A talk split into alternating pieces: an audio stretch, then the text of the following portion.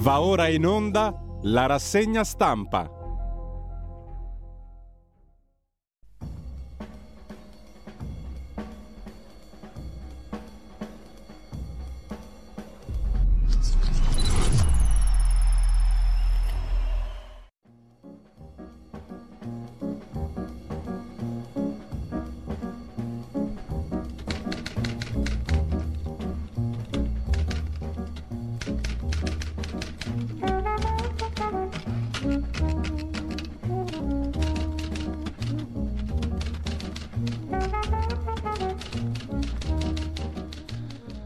Martedì 13 dicembre, sono le ore 7.32, un cordiale buongiorno a tutte le ascoltatrici e a tutti gli ascoltatori di corsa verso un'altra fantastica, meravigliosa e ineguagliabile giornata, piena di senso e di significato, naturalmente. Deve averlo perché sennò siamo combinati male. Siamo combinati male lo stesso, però bisogna trovarlo il senso e dargli un significato a questa giornata, fare una cosa giusta. Noi la stiamo cercando di fare, una forse più cose giuste.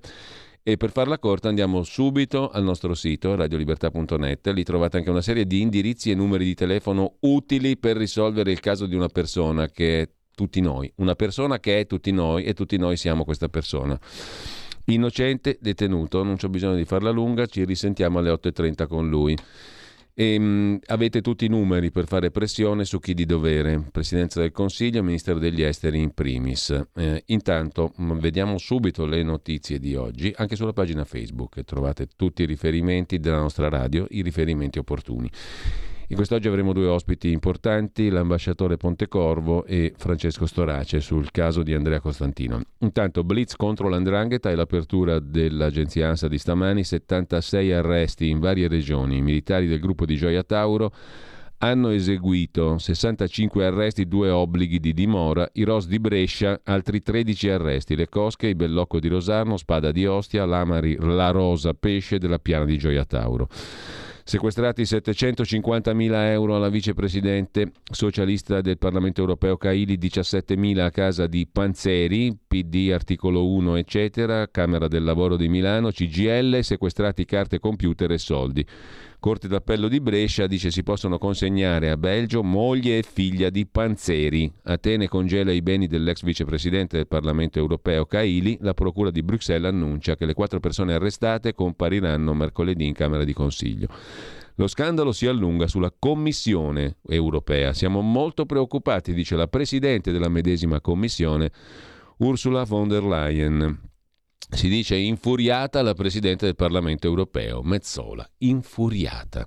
Decreto Rave, il Senato respinge le questioni pregiudiziali e poi si va verso un rialzo delle multe sulla base del reddito, verso una stretta anche sulla sicurezza stradale. Parla il ministro Salvini che propone il ritiro della patente a vita, oltre che il rialzo delle multe sulla base del reddito, ritiro patente a vita per infrazioni le più gravi.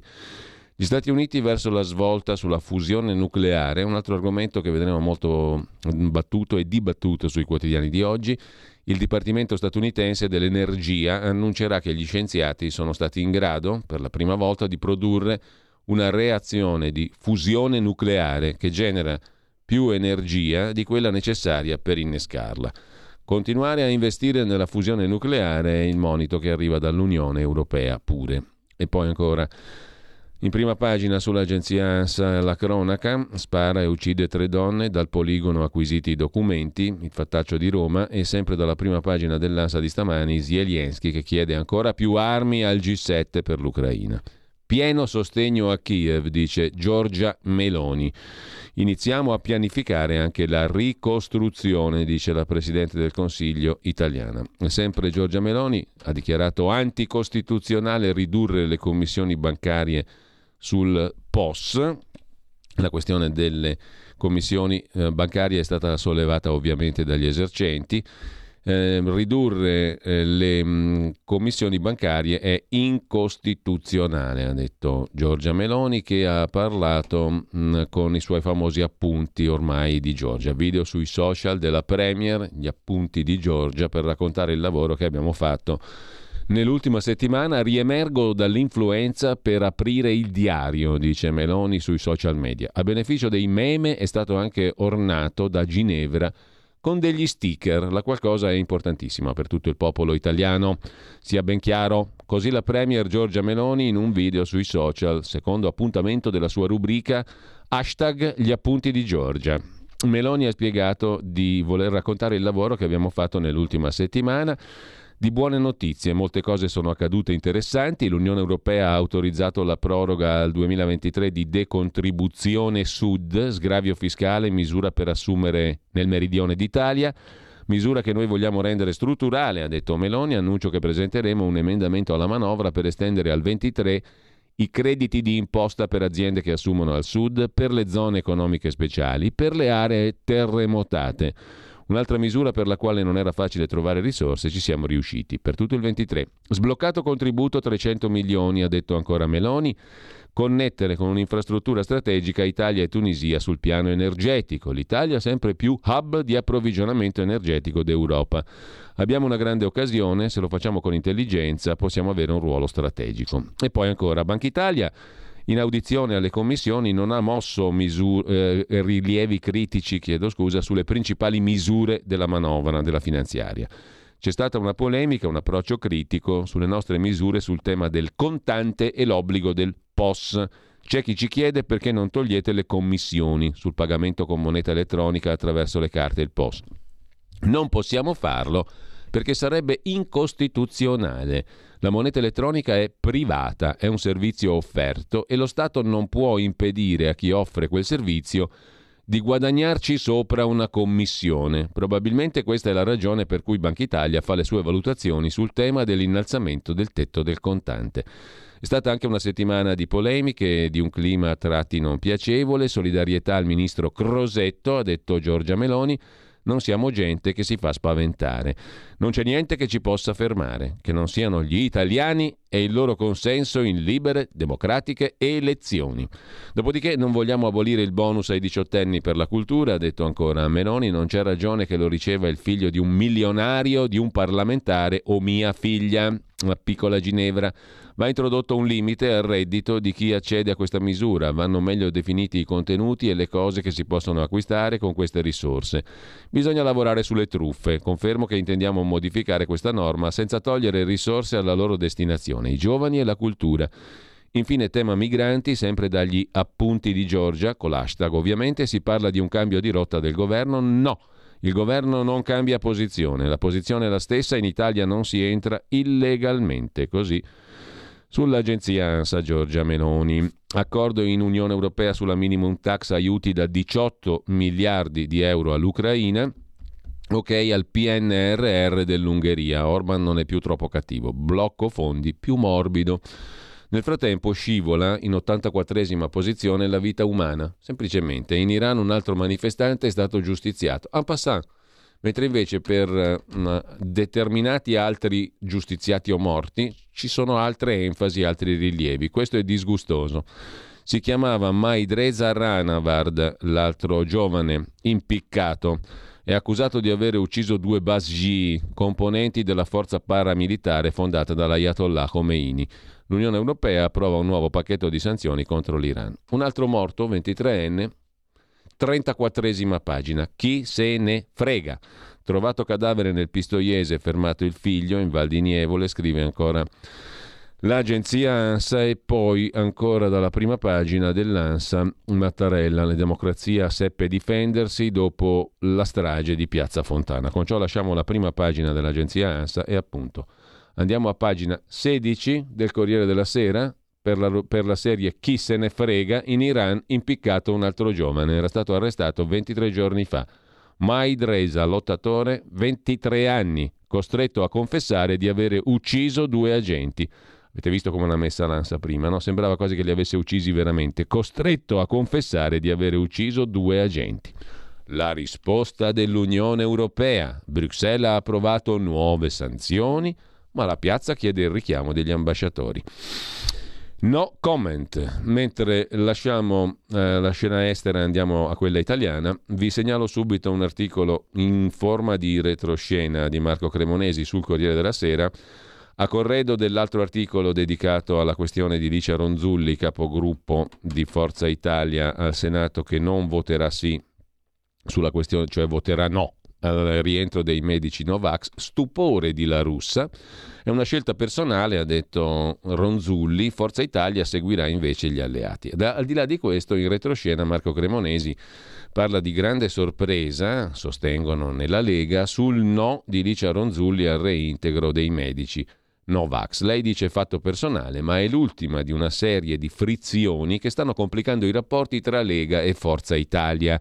Tra i salviniani la non partecipazione al voto di Ronzulli non era in attesa. Salvini conosce la capogruppo azzurra. Lei, in tema di vaccini e contrasto alla pandemia, ha sempre avuto la linea della scienza della verità, quindi pro-vax, eccetera. Una posizione che è sempre stata quella anche di Berlusconi. I leghisti lo sanno, qualcuno si spinge a dire che proprio per quel tipo di posizioni Ronzulli non è stata indicata ministro. Ma al di là della posizione personale, la questione è politica. Le frizioni tra Forza Italia e Lega. Ultima, quella sull'autonomia. Domenica, alla tavola di Berlusconi, con i più alti gradi del partito, si è parlato di autonomia regionale. Hanno sollevato il tema la ministra Casellati, il ministro Tajani e Berlusconi ha fatto sapere valutiamo con prudenza la proposta di autonomia differenziata che non deve in alcun modo penalizzare le ragioni del Sud. Tuoni e fulmini. La Lega, prima attraverso fonti anonime, poi con il vice segretario ieri Andrea Crippa, strattona forte il ministro Tajani, che ancora non ha risposto alla nostra richiesta di intervista tramite PEC.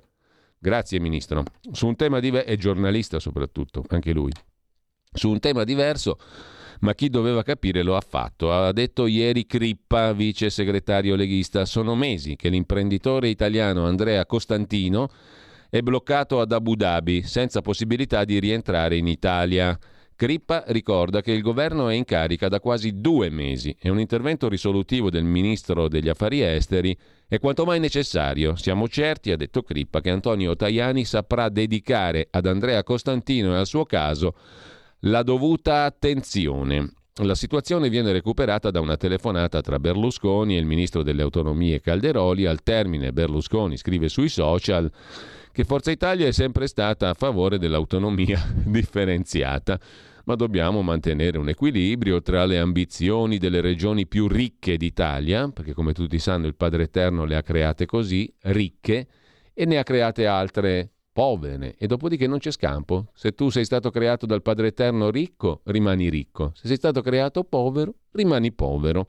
E deve intervenire Berlusconi a mantenere le esigenze, i livelli di servizi adeguati e a mantenere l'equilibrio tra le regioni ricche e quelle altre. È necessario pertanto, dice Silvio, stabilire i livelli essenziali delle prestazioni, quei LEP previsti dalla riforma costituzionale del 2001. Lasciamo anche questo retroscena del Corriere della Sera sui rapporti Lega-Forza Italia.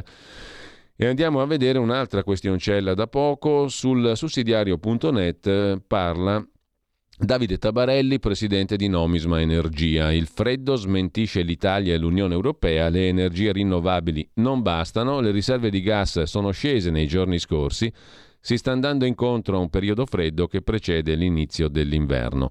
In Italia dal 1 novembre al 6 dicembre la curva dei consumi gas per riscaldamento resta più bassa rispetto a quella dei tre anni precedenti, ma nel periodo dal 31 ottobre all'8 dicembre gli stoccaggi di gas sono scesi e pertanto si mm, comincia, ci si comincia a preoccupare.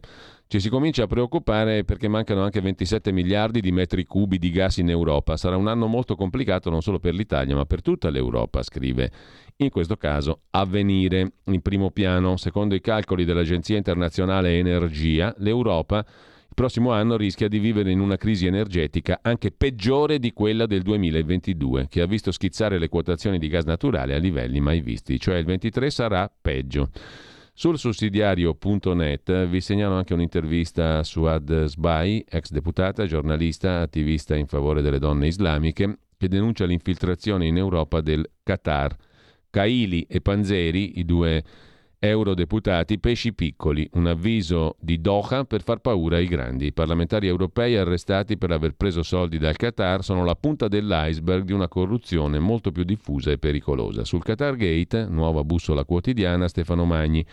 Qatar Gate, svelati gli altarini della sinistra pro-Islam. Sindacati, partiti di sinistra, organizzazioni non governative ONG, tutti coinvolti in un giro di tangenti del Qatar. Parlamentari europei ed ex parlamentari ricevevano valanghe di denaro in contanti, fra 600.000 e 750.000 in totale, per promuovere il Qatar presso le istituzioni europee. La sinistra italiana è nel bel mezzo della bufera, ma nessuno può dirsi sorpresi con un dossier Qatar, fratelli musulmani. Sindacati, partiti di sinistra, ONG, scrive Stefano Magni sulla nuova bussola quotidiana, tutti coinvolti in un giro di tangenti. Parlamentari e ex parlamentari europei ricevevano valanghe di denaro in contanti per promuovere il Qatar presso le istituzioni europee. La sinistra italiana nel mezzo della bufera. Fra gli otto arrestati, quattro sono italiani. Insospettabili? Non c'è nulla di più distante e anche ipocrita fra la difesa internazionale dei diritti dei lavoratori e la lobbying a favore di un emirato, di un sistema feudale che usa manodopera in condizioni di semischiavitù per i suoi progetti faraonici, come gli stadi del mondiale in corso. Nessuno può dire di essere rimasto sorpreso da questa indagine. Fra gli italiani arrestati Luca Visentini, poi rilasciato su cauzione, appena stato eletto, coi complimenti di Enrico Letta, alla carica di segretario generale dell'ITUC, Organizzazione Internazionale dei Sindacati. E poi l'arresto eccellente. L'ex eurodeputato PD articolo 1, Bersani D'Alema e compagnia, ex leader CGL Camera del Lavoro di Milano, Antonio Panzeri. Da tre anni presiedeva l'organizzazione non governativa Combatti l'impunità. Fight Impunity. Sempre a proposito di ONG, Nicolò Figa Talamanca è stato preso segretario generale dell'ONG di Emma Bonino, non c'è pace senza giustizia. Segue il resto del pezzo e intanto vi segnalo anche, cambiando argomento, il reportage da Odessa di Lorenzo Cremonesi. Poi torneremo a sentire il nostro amico e corrispondente, il direttore di Odessa Journal, Ugo Poletti, il buio lugubre di Odessa, ferita dai missili di Putin, illuminata dai generatori. Niente acqua né riscaldamento, mesi per riparare i danni, scrive il Corriere della Sera. Sull'agenzia Agi Italia invece abbiamo due clip di Matteo Salvini che ascoltiamo al volo.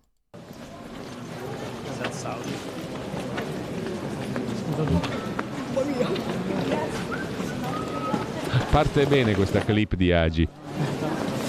Vediamo se arriva il dunque. Va bene, allora vado lì. Guardare il Senato ragazzi. Faccio Forse ci siamo, eh. Forse ci siamo. Un bel montaggio, interessante. Piantedosi si dice che abbia fatto un passo indietro rispetto alla posizione tenuta con le precedenti navi. È bravissimo. Sta svegliando l'Europa, cosa che erano anni che non succedeva. Quindi è solo che ci sono momenti in cui si possono tenere le navi e momenti, condizioni che non lo permettono. siamo al governo a 50 giorni. eh. Allora, è un bellissimo servizio questo dell'agenzia Agi, ve lo riassumo io. Piantedosi è bravissimo, ha detto Salvini, sta svegliando l'Unione Europea, cosa che erano anni che non succedeva. E c'è un'altra bellissima clip dell'agenzia Agi in eh, transito Salvini verso il Senato e loro l'hanno acchiappato così. Sul caso di Licia Ronzulli che non vota il decreto anti-rave perché c'è dentro ro- roba Novax. Grazie. Aula ha appena detto che lei non voterà il DL Rave perché non vuole votare la parte riguarda il reintegro dei medici Novax, quindi tra l'altro diciamo, dimostrazione della spaccatura interna della maggioranza, Forza Italia va un po' per fatti suoi. Eh, però non preoccupa la maggioranza, Buonasera, buonasera a lei, buonasera a lei. preoccupa il governo, spaccatura interna della Assolutamente maggioranza. preoccupante. Forza Italia lei la vede allineata insomma al resto del governo. Facciamo la corta anche qui. Ronzulli non vota il decreto anti-rave. Non sono assolutamente preoccupato, dice Matteo Salvini. Sulla manovra, l'essenziale e le discussioni che distraggono è il titolo del commento di Daniele Capezzone su The Watcher Post. Nella legge di bilancio nulla è dettaglio perché ogni comma significa soldi, speranza, futuro o al contrario tagli, crisi, buio. L'economia è la scienza che si occupa dell'uso di mezzi scarsi a fini alternativi. Ogni scelta è un fatto di vita e di morte per imprese, comparti produttivi, sistema industriale. Ma in termini di analisi mediatica, scrive Capezzone, dovrebbe esserci capacità di distinguere, di separare i piani. Occorrerebbe essere capaci di spiegare ai cittadini quali scelte sono in gioco, accompagnando in modo limpido la battaglia dei portatori di interesse durante la manovra. È opportuno destinare fondi a un certo settore, sì o no? Sostenerne altri, eccetera. Ambito per ambito sarebbe fondamentale un'informazione aperta, dialettica, contraddittoria che consenta al maggior numero di persone di essere informate e ai decisori di essere aiutati da un dibattito libero. D'altra parte però servirebbe un lavoro giornalistico che non si limiti all'analisi spezzettata, ma tenga d'occhio la direzione della manovra. Detto in termini semplificati, cosa si fa o non si fa sulle tre macro questioni, tasse, spesa, debito. Tanto quanto con il primo lavoro mediatico torna utile lo zoom o il microscopio per andare a isolare il dettaglio, in questo caso servirebbe una visione di insieme, cioè capire cosa si fa delle grandi questioni, tasse, spesa, debito, per dedicarsi a un per dedicare un pezzo del dibattito a dove si vuole portare il paese. Finora questo momento è mancato. Ci affatichiamo su questioni di dettaglio, il POS, il bonus cultura, mentre sembra mancare una discussione strategica se non aiutano i media c'è da dubitare che lo faccia la politica, con il rischio che tutto si riduca a un logorante day by day, a una spossante lite quotidiana, oggi sulla misura A, domani sulla misura B. Dopodiché le illusioni delle bolle e il gioco di specchi tra editoria e canali social danno la sensazione che per un fazzoletto di ore la questione A è decisiva, ma poi arriva la questione B che diventa decisiva lei e spazza via la A e così via. Tra una lite luccicante e l'altra non resta poi granché, scrive. Direi ineccepibilmente Daniele Capezzone su The Watcher Post. Mentre torniamo all'Agi, l'Andrangheta condizionava le elezioni alle porte di Milano, 10 persone arrestate dalla polizia per traffico droga, estorsioni, coercizione elettorale, tutte legate alle famiglie Maiolo e Manno che controllano Pioltello, scrive l'agenzia Agi, dalla quale traggo anche un altro articolo dedicato al tema, uno dei temi dei, del giorno, la fusione nucleare. Cos'è? Perché è considerata una rivoluzione energetica, scrive l'agenzia Agi. Poi ci torniamo sopra. Anche su startmag.it, Start Magazine, un pezzo di Marco Dell'Aguzzo sul National Ignition Facility, tutto sul laboratorio degli Stati Uniti per la fusione nucleare finanziato dal governo americano dirigenti e finanziamenti della National Ignition Facility, una struttura negli Stati Uniti che ha portato a termine il primo esperimento di fusione nucleare con guadagno netto di energia. Sul tema anche avvenire, pagina 4, la svolta sulla fusione nucleare negli Stati Uniti. È stata prodotta energia netta da un innesco. Il processo per ora sperimentale non emette carbonio in aria e non genera sostanze di scarto radioattive. Sempre più investimenti da parte delle aziende e del governo degli Stati Uniti sulla fusione nucleare. Secondo i media americani, per la prima volta sarebbe stata generata con impulsi laser più energia rispetto a quella necessaria per la produzione. Oggi l'annuncio. Due pagine sul Corriere della Sera. Siamo vicini, l'annuncio degli Stati Uniti è un'energia illimitata e pulita. Sarebbe una rivoluzione colossale nel mondo, prodotta più di quella spesa per avere reazione. Gli esperimenti condotti dal Lawrence Livermore National Laboratory della California, annunciati dal Dipartimento Energia. Attesa per oggi la presentazione da parte del governo americano. Sul giornale, pagina 11, l'intervista a Guido Tonelli, fisico del CERN, dove guida il team di ricerca degli scienziati che hanno contribuito alla scoperta del bosone di Higgs, professore all'Università di Pisa Dice il professor Tonelli, questa può essere una pietra miliare, ma per una centrale oggi è ancora presto. Grande passo avanti. I primi impianti però, prevede il professor Tonelli, non prima del 2050. C'è una corsa tecnologica Europa-Stati Uniti. Si imita ciò che accade nel cuore delle stelle. Altro tema invece da Atlantico Quotidiano, l'euro digitale, perché è una minaccia, scrive Marco Ugo Barsotti, è il primo di una serie di articoli sul tema. La fine della moneta, per come la conosciamo noi, è una minaccia, andare verso il digitale. Governi e banche centrali hanno trovato l'arma definitiva per controllarci, una enorme distorsione del concetto di moneta a cui siamo abituati da migliaia di anni.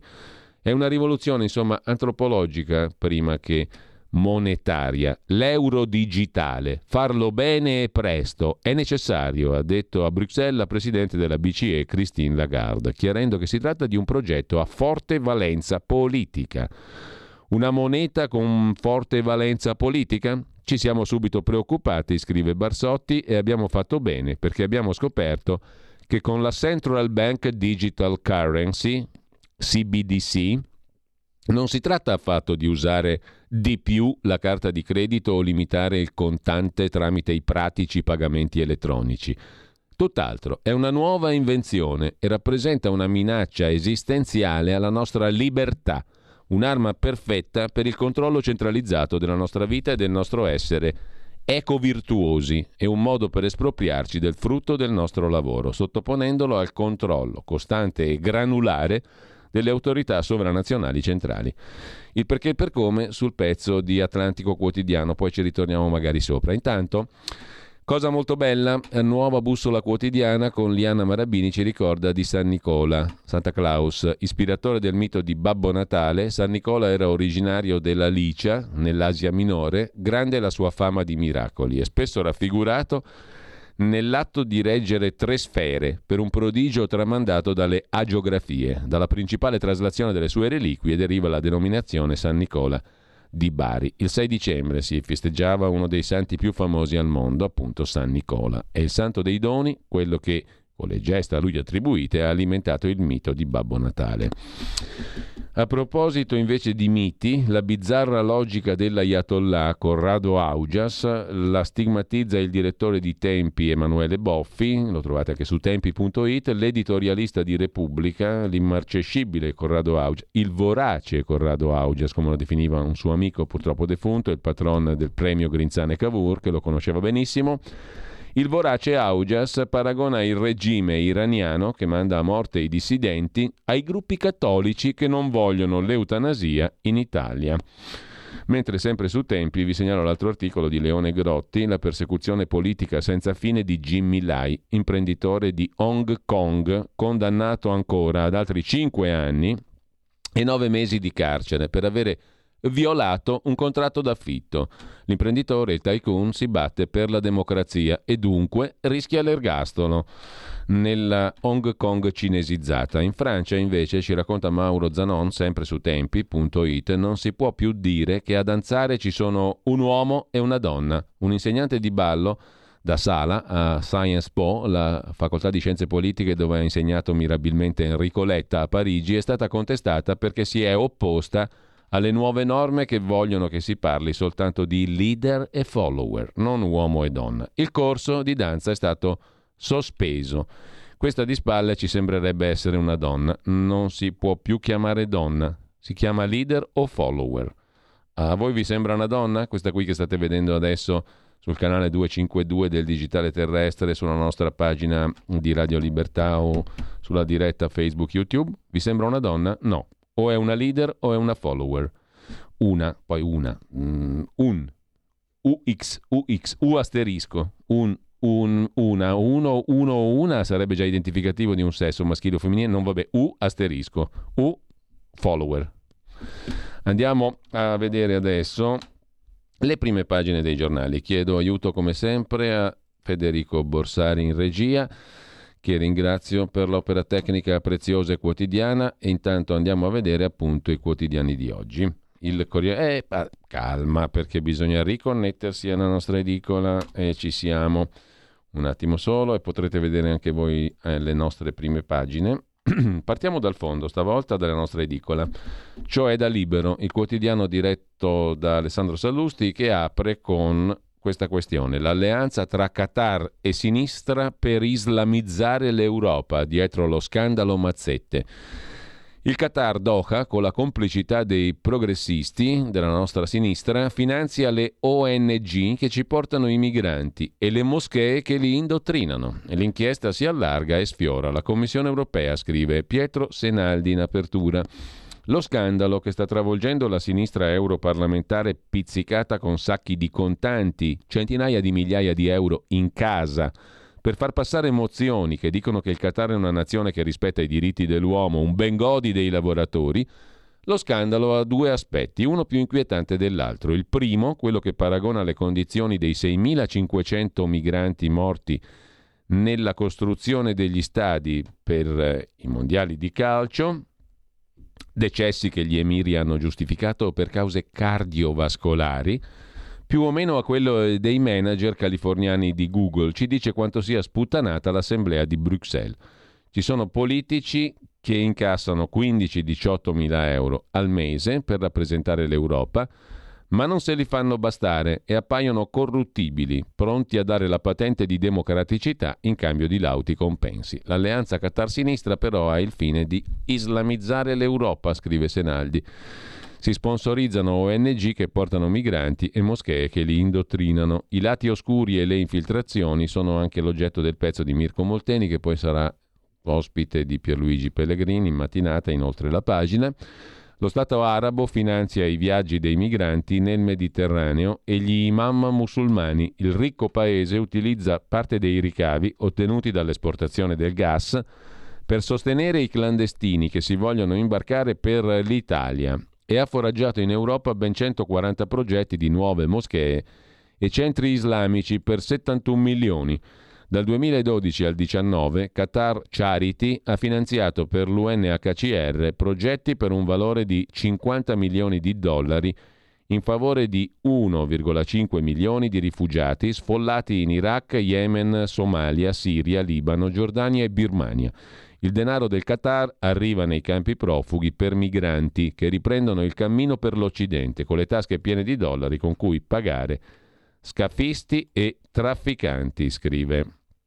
Mirko Molteni in primissimo piano sul quotidiano Libero di oggi dove c'è anche un altro pezzo sui cavalli di Troia di Gianluca Mazzini, gli emiri dopo i mondiali alla conquista dell'Unione Europea. I progressisti, troppo presi a fare affari e sostenere l'immigrazione, non hanno capito che rischiamo la formazione di partiti islamici capaci di condizionare i nostri governi, scrive Libero. Ma anche pagina 2 e 3 sono dedicati al Qatar Gate, lo scandalo Mazzette che sfiora la Commissione europea. Due esponenti del PD rinunciano alle cariche, collaboratori invischiati nell'indagine. Passa indietro di Bartolo e Cozzolino. Ombre sul viaggio ad Doha del greco Skinas, vice di Ursula von der Leyen. Sulle tangenti il PD incolpa sempre la destra scarica barile. Per il democratico Benifei sono gli avversari a non volere il giro di vite contro la corruzione. Nel frattempo la procura sequestra Panzeri orologi e altri 17.000 euro. Emma Bonino si dimette dall'ONG del Panzeri medesimo, no comment, e scrive Sandro Iacometti, la sinistra italiana ci sputtana di fronte all'Europa, che figuraccia. Il PD ha screditato Meloni per mesi us- urlando all'allarme fascismo. Ma sono i guai dei compagni a mettere in cattiva luce il nostro paese. Nei corridoi dell'Europarlamento circolano espressioni come Italian Connection o Italian Job. Ad alimentare la convinzione che si sia trattato di un colpo all'italiana ci sono i tanti connazionali coinvolti.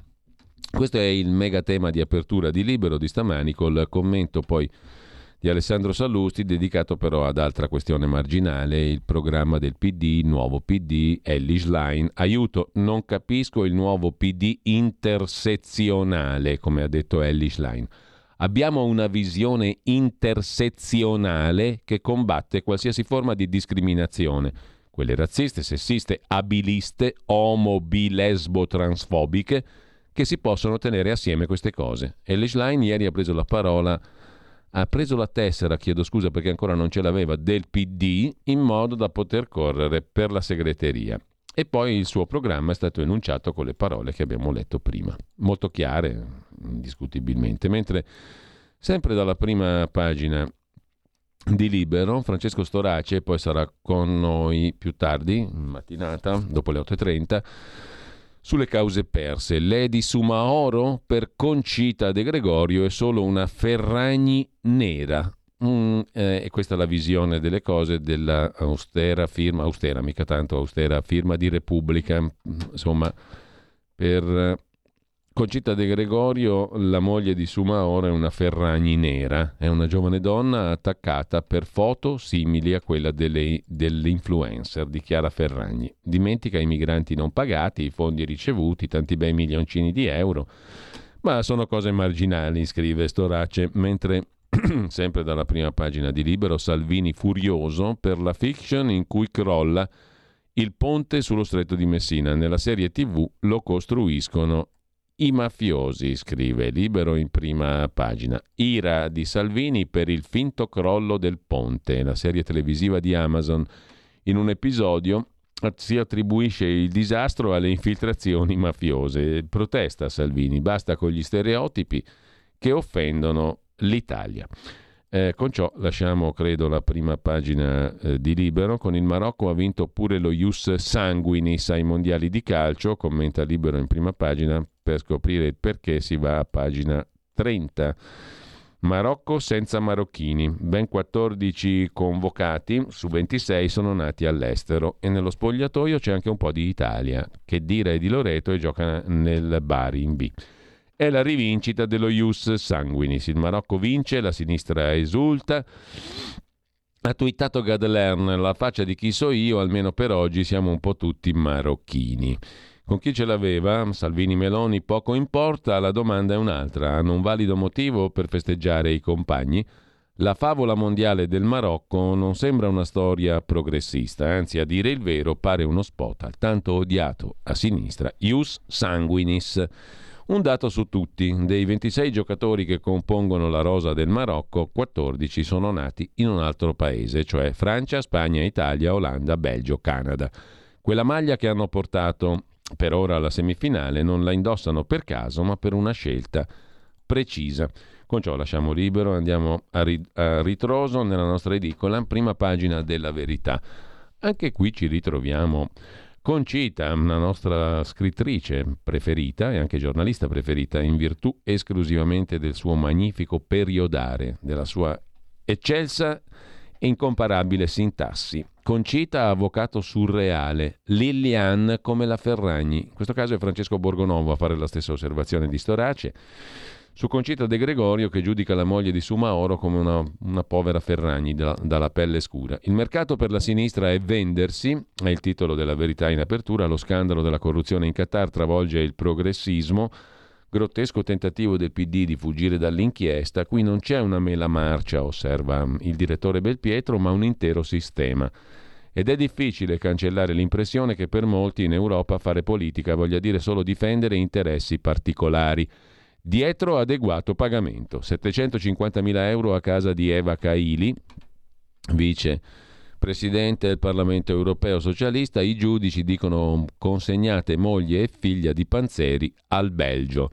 Poi D'Alema, Bonino, tutto l'album di famiglia degli indagati, lo scandalo delle mazzette in salsa europea che vede al centro Panzeri travolge la sinistra italiana, dai compagni di partito di articolo 1 come D'Alema, Bersani e Speranza, all'ex radicale Bonino, coinvolta nell'ONG di Panzeri, fino a democratici eccellenti come Benifei, Moretti, Mogherini.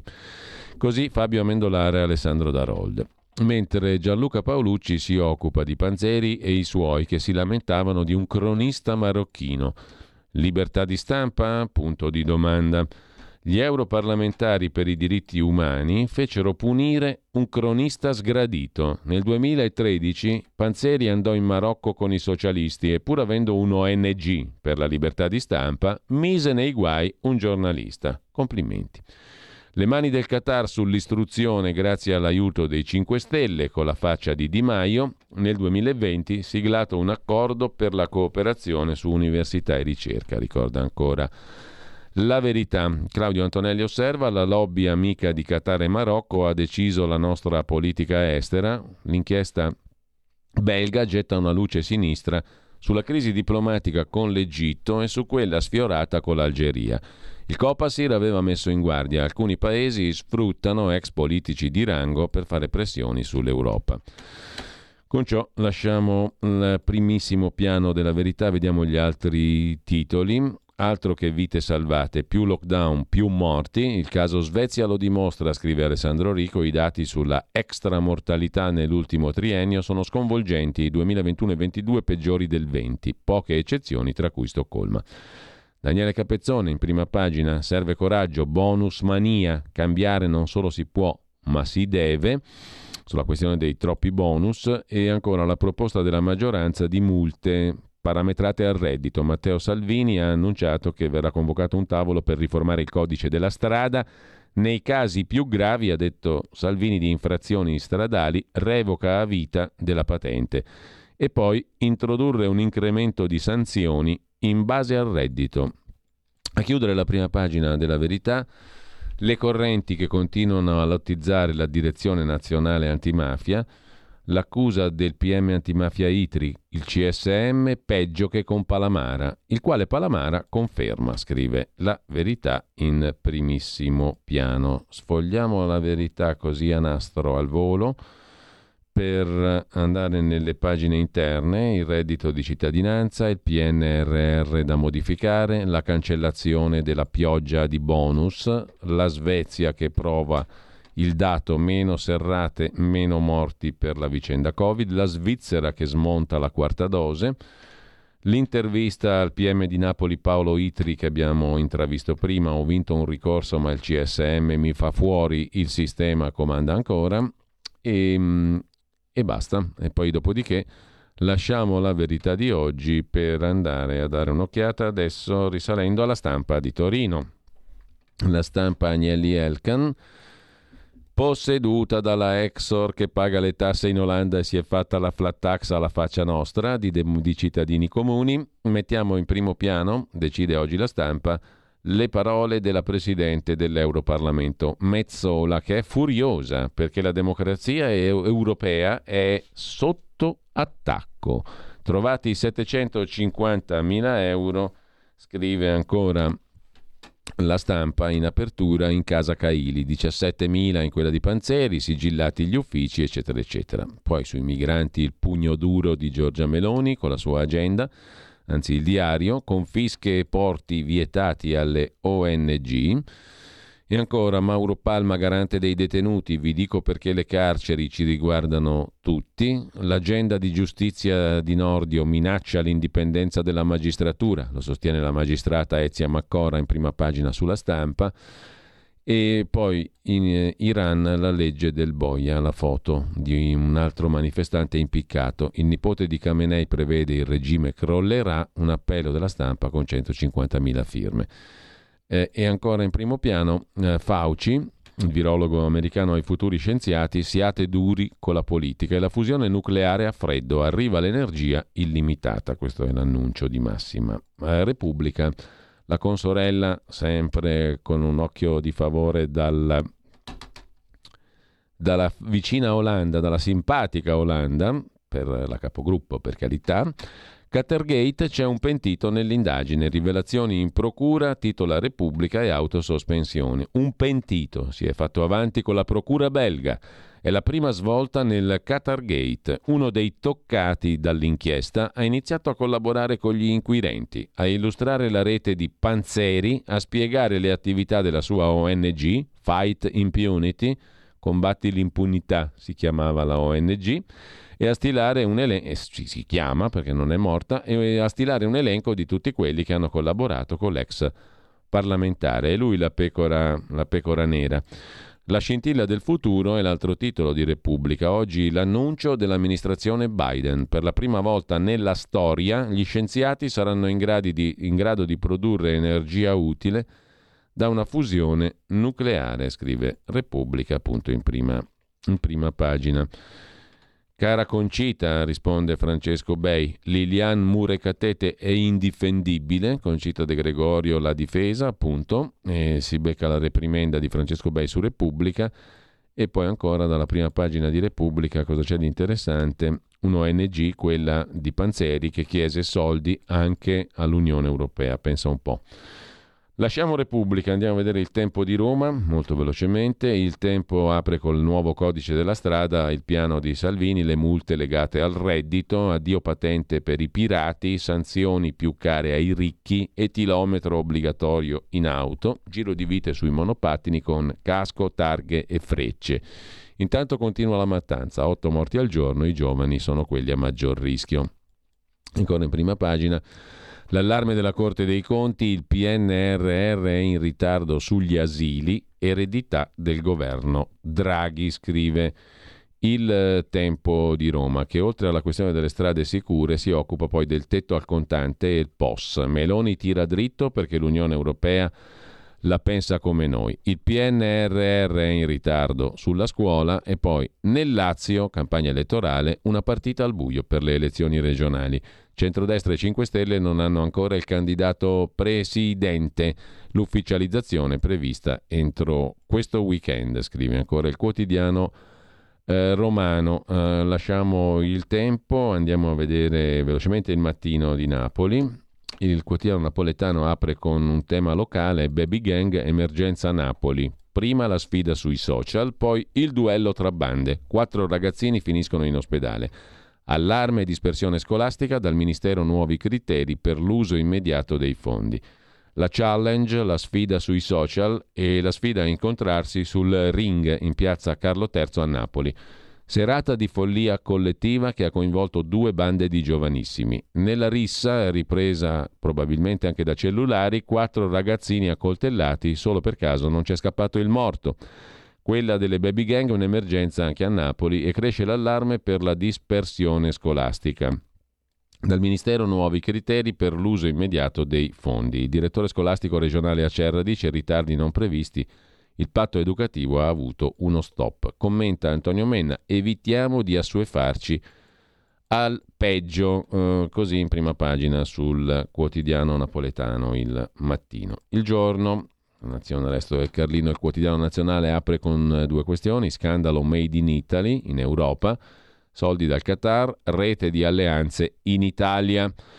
E poi patenti e multe arriva il giro di vite, mentre a Milano rider in bici investito da un pirata in minicar lo voleva uccidere e la denuncia tutto per una lite. Lasciamo con questa la prima pagina del giorno, andiamo a vedere anche il giornale. Il giornale apre col Qatar, il PD trema, eurodeputati nel mirino, il pezzo è di Luca Fazzo, sigilli agli uffici dei democratici Moretti e Cozzolino non indagati, perquisito il Parlamento, trovati altri soldi a casa Panzeri, terremoto fra i socialisti e dimissioni di massa. E poi un caso nella maggioranza, Ronzulli in trincea, per coerenza dice la capogruppo di Forza Italia al Senato non voto il decreto Rave perché sdogana i Novax. Intanto Meloni insiste su App 18, bonus cultura soltanto ai poveri. Ellie Schlein si candida leader ma sogna di resuscitare il vecchio partito comunista flirta con la FIOM, scrive Laura Cesaretti in prima pagina sul giornale, poi l'ipotesi Salvini, multe più care per i ricchi e patente ritirata a vita per le infrazioni gravi del codice della strada. Intanto Milano è troppo cara, si vive peggio, è crollata nella classifica della qualità della vita, il capoluogo lombardo, e la svolta sulla fusione nucleare, energia pulita e illimitata, scrive anche il giornale in prima pagina. Il fatto quotidiano dedica l'apertura al Parlamento perquisito Euro Tangentopoli e fuggi fuggi tra i politici, blitz eh, del pubblico ministero su 10 portaborse, Sfio- fioccano le dimissioni, i soldi nell'armadio, da qui il fotomontaggio di prima pagina del Fatto Quotidiano, altri 17.000 in casa, Panzeri, nel guardaroba 750.000 euro a casa Caili. Nessuna sanzione all'Emirato di Doha ci serve per rimpiazzare il gas di Putin. Puniamo un regime ingrassandone un altro.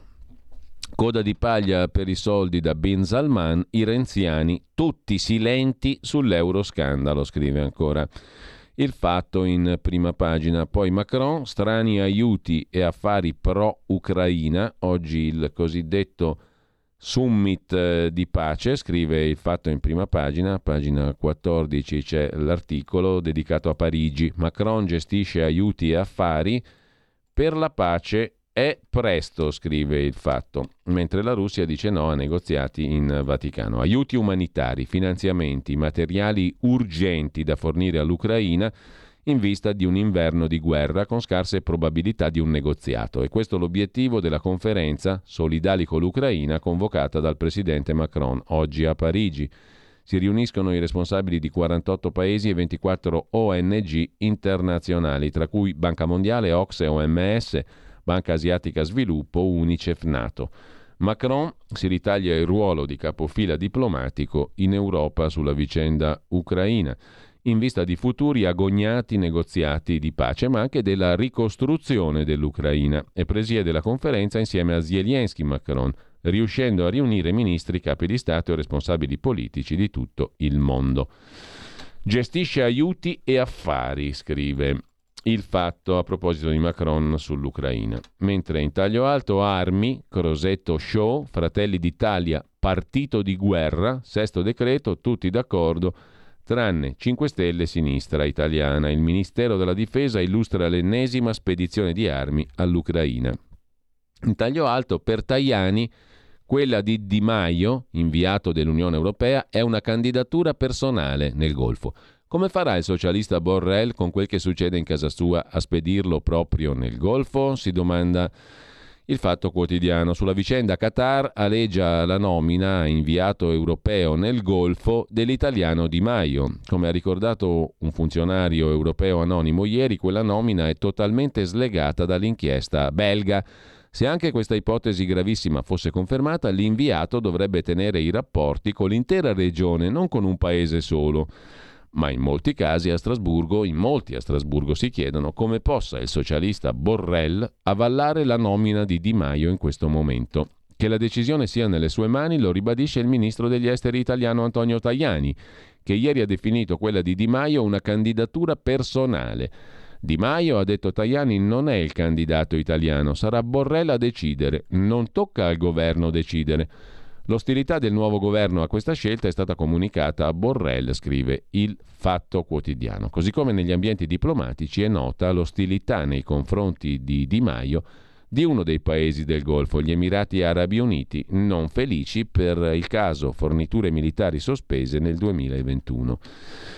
Così il fatto che in primo piano con Antonio Massari si occupa delle eurotangenti, il sospetto Panzeri corrompeva altri, 750.000 euro a casa della greca, Caili, mazzette a Bruxelles, perquisiti 10 assistenti parlamentari e ora c'è chi inizia a collaborare.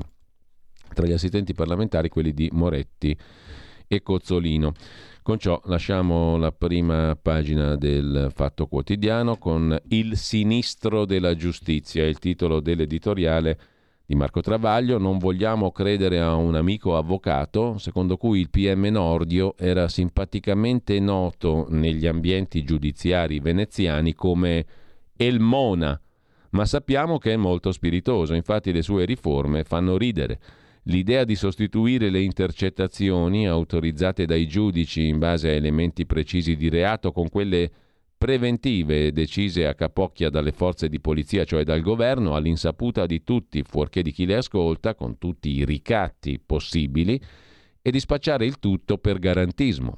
O la trovata di separare carriere di giudici e PM perché gli uni potrebbero dare ragione agli altri per colleganza, il che è già piuttosto esilarante detto da un nemico della cultura del sospetto, del complotto. Ma l'Italia ha cinque fasi processuali e separare i giudici dai PM non basta.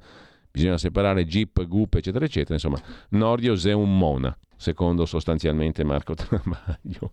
Comunque lasciamo mm, il fatto quotidiano eh, e andiamo a vedere il Corriere della Sera L'apertura del Corriere è dedicata a tutti i soldi del caso Qatar. L'ONG di Panzeri avrebbe ricostruito la polizia belga, sarebbe il paravento dietro al quale era mascherato un meccanismo che serviva a distribuire mazzette per conto del Qatar. Intanto l'inchiesta sulla corruzione dell'Europarlamento all'Europarlamento si allunga fino a Milano. Nuove perquisizioni al setaccio l'intera rete dei contatti dell'ex europarlamentare lombardo. La Presidente Mezzola ha sospeso la vice Caili e ha detto che l'Unione Europea è sotto attacco. Sulla questione Novax lo strappo di Ronzulli, l'abbiamo già visto, la fusione nucleare pure, poi in Iran l'orrore non finisce. Questo giovane ragazzo dai lunghi capelli e dagli occhiali alla Gandhi, che vedete in foto in prima pagina sul Corriere, è stato impiccato in piazza in, il boia in Iran ha impiccato un altro giovane sceso in piazza contro il regime. Aveva 23 anni, Maid Reza Ranavard, come il suo coetaneo Mohsen Shekari, ammazzato pochi giorni fa per il reato di inimicizia contro Allah, contro Dio. È stato condannato a morte il 23 novembre perché accusato di aver ucciso due uomini della forza paramilitare impiegata nella repressione delle manifestazioni antigovernative. Naturalmente confessione estorta con tortura. Maidreza era un giovane wrestler che sognava di viaggiare. L'Unione Europea approva un pacchetto di sanzioni contro l'Iran. C'è da segnalare poi in prima pagina sul Corriere della Sera la vicenda del rider investito a Milano da una minicar che poi fugge e la lettera di Giorgia Meloni che risponde alla madre di Graziella De Palo, giornalista scomparsa in Libano nel 1980 col collega Italo Toni. Cara Renata, scrive Giorgia Meloni, le scrivo da madre a madre, anche nella mia responsabilità di Presidente del Consiglio, per assicurarle che farò quanto possibile per consentirle di avere quella verità a cui lei giustamente aspira da oltre 40 anni, scrive Giorgia Meloni alla anziana, anzianissima madre ormai della giornalista scomparsa in Libano nell'80. Sua figlia Graziella avrebbe potuto essere mia figlia, appassionata del suo lavoro, si recò in Libano, scrive Giorgia Meloni, allora giovanissima, alla ricerca di notizie utili all'inchiesta che stava realizzando col collega Italo Toni, pochi giorni dopo la strage di Bologna.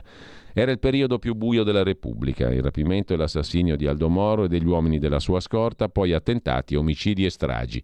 L'Italia, scrive Giorgia Meloni, era al centro delle tensioni internazionali, colpita più di altri paesi dal terrorismo. In quegli anni ero troppo piccola per capire, ma il mio impegno politico è frutto anche dell'emozione che quegli episodi e la successiva morte dei giudici eroi Borsellino e Falcone suscitarono in me. Ora sento il dovere di madre nei confronti delle madri che hanno perduto i loro figli in quegli anni di violenza e terrore, certamente nei confronti suoi. Mi risulta che la sua famiglia abbia preso in visione dal 2010 in poi larga parte degli atti prima secretati sulla scomparsa di Gabriella e Italo a seguito dell'ottimo lavoro svolto in questa direzione nella passata legislatura dal Copasir, ho, con una propria indagine, ho dato disposizione al sottosegretario Alfredo Mantovano, che ha la delega ai servizi, di far completare la desecretazione dei documenti restanti, pur se non direttamente collegati alla scomparsa medesima costituiscono la cornice in cui la vicenda si inserisce, con riferimento ai rapporti intrattenuti all'epoca fra Italia e OLP, Organizzazione della Liberazione della Palestina di Arafat. Si tratta comunque di atti già a disposizione dell'autorità giudiziaria che dal 2019 ha ripreso le indagini sul caso. Sono trascorsi 42 anni, conclude Giorgia Meloni, un tempo sufficiente per guardare al passato con equilibrio provando a costruire una coesione istituzionale su temi complessi ma ineludibili. Quell'estate del 1980 la sua Graziella aveva solo 24 anni, una giovane giornalista con la passione per la verità. Per lei e per i suoi familiari, per la nostra stessa comunità, dovremmo coltivare quella stessa passione, scrive Giorgia Meloni rispondendo alla 99enne madre di Graziella De Palo. Si parlerà oggi di Graziella De Palo e di Italo Toni dalle 14.30 alle 18 in un convegno organizzato alla Biblioteca Casanatense di via Sant'Ignazio a Roma. Fra i relatori Aldo Toni e Nicola De Palo, fratelli di Italo e Graziella, Loredana Lipperini, giornalista, dedicata, che ha dedicato un podcast al rapimento e all'uccisione di Graziella, a cui era legata da profonda amicizia, e l'avvocato, autore di libri sul terrorismo, Valerio Cutonilli. Così sul Corriere della Sera in prima pagina. Ci fermiamo e poi apriamo il capitolo dedicato ad Andrea Costantino e alla sua storia con mh, mm, due ospiti mh, mm, che saranno in grado di darci molteplici spunti di conoscenza e di riflessione e con eh, Stefania Giudice, la compagna di Andrea Costantino. Stai ascoltando Radio Libertà. La tua voce libera, senza filtri né censura. La tua radio.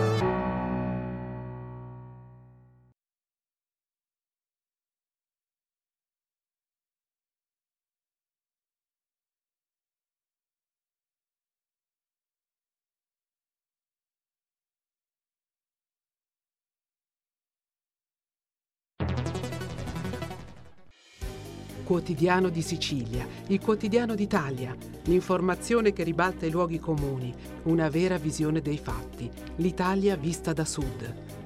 Ogni siciliano che vive in Italia e nel mondo è una risorsa, è protagonista della crescita della nostra nazione. Dai forza alla crescita della nostra isola, abbonandoti al QDS digitale più archivio a soli 99 euro annui. Quotidiano di Sicilia, il quotidiano d'Italia, una scelta di valore.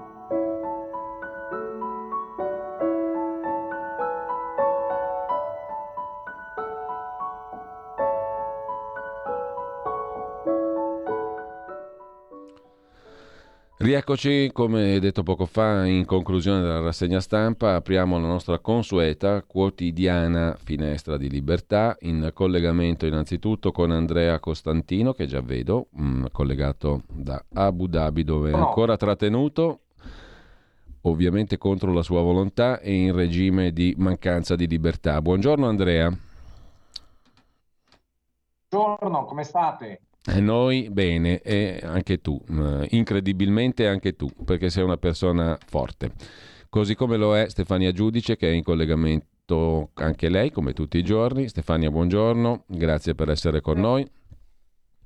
Abbiamo appena finito di fare la rassegna stampa con un paio di notazioni dalle quali poi forse riprenderemo la nostra conversazione. Conversazione che oggi si arricchisce per la presenza eh, dell'ambasciatore Stefano Pontecorvo, diplomazia dall'85, ambasciatore di lunga esperienza già in Pakistan, poi rappresentante della Nato in Afghanistan, eh, ha coordinato tra l'altro l'evacuazione dal paese di una intera città, si può dire 124.000 persone, ha ricoperto incarichi anche a Bruxelles ed è esperto di Balcani, eh, oltre che autore di un bellissimo libro, L'ultimo aereo da Kabul, cronaca di una missione impossibile, edito da PM. Io ringrazio l'ambasciatore Pontecorvo, che tra l'altro abbiamo, eh, ho avuto modo di conoscere indirettamente anche nella trasmissione di Rai 2, il TG2 Post, nella quale abbiamo fatto il punto su questa stessa vicenda. Grazie ambasciatore.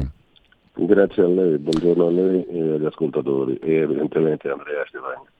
Allora, con noi c'è anche Francesco Storace, giornalista, inviato di Libero, analista politico oggi, ma eh, politico di grande esperienza, presidente di Regione Lazio, ministro della Salute e anche presidente della Commissione parlamentare di vigilanza RAI per abbreviare il suo lungo curriculum. Buongiorno e grazie Francesco che dovrebbe essere collegato con noi, anche se abbiamo il consueto problemuccio di linea telefonica stamani, ma comunque Francesco Storace è con noi e grazie alla regia che sta facendo i salti mortali abbiamo affrontato anche questo problema di giornata. Buongiorno Francesco. Eccoci qua. Allora, eh, io vorrei partire eh, dall'ambasciatore Pontecorvo e intanto mh, mm, con naturalmente facoltà di intervento un, come se fosse una, un libero dialogo in un in un salotto virtuale da parte di tutti gli ospiti naturalmente. Però ambasciatore, eh, io mh, mm, stamattina facendo la rassegna stampa ho letto che per il secondo giorno consecutivo uno dei partiti di governo, la Lega in questo caso, che è intervenuta ieri con una nota, stamattina col vice segretario Andrea Crippa, chiama in causa direttamente il ministro degli esteri, Tajani, hm? con queste parole. Sono mesi, dice Crippa, eh, che è vice segretario della Lega, sono mesi che l'imprenditore italiano Andrea Costantino è bloccato ad Abu Dhabi senza possibilità di rientrare nel nostro paese. Il governo è in carica da quasi due mesi ormai e un intervento risolutivo del Ministero degli Affari Esteri è quanto mai necessario.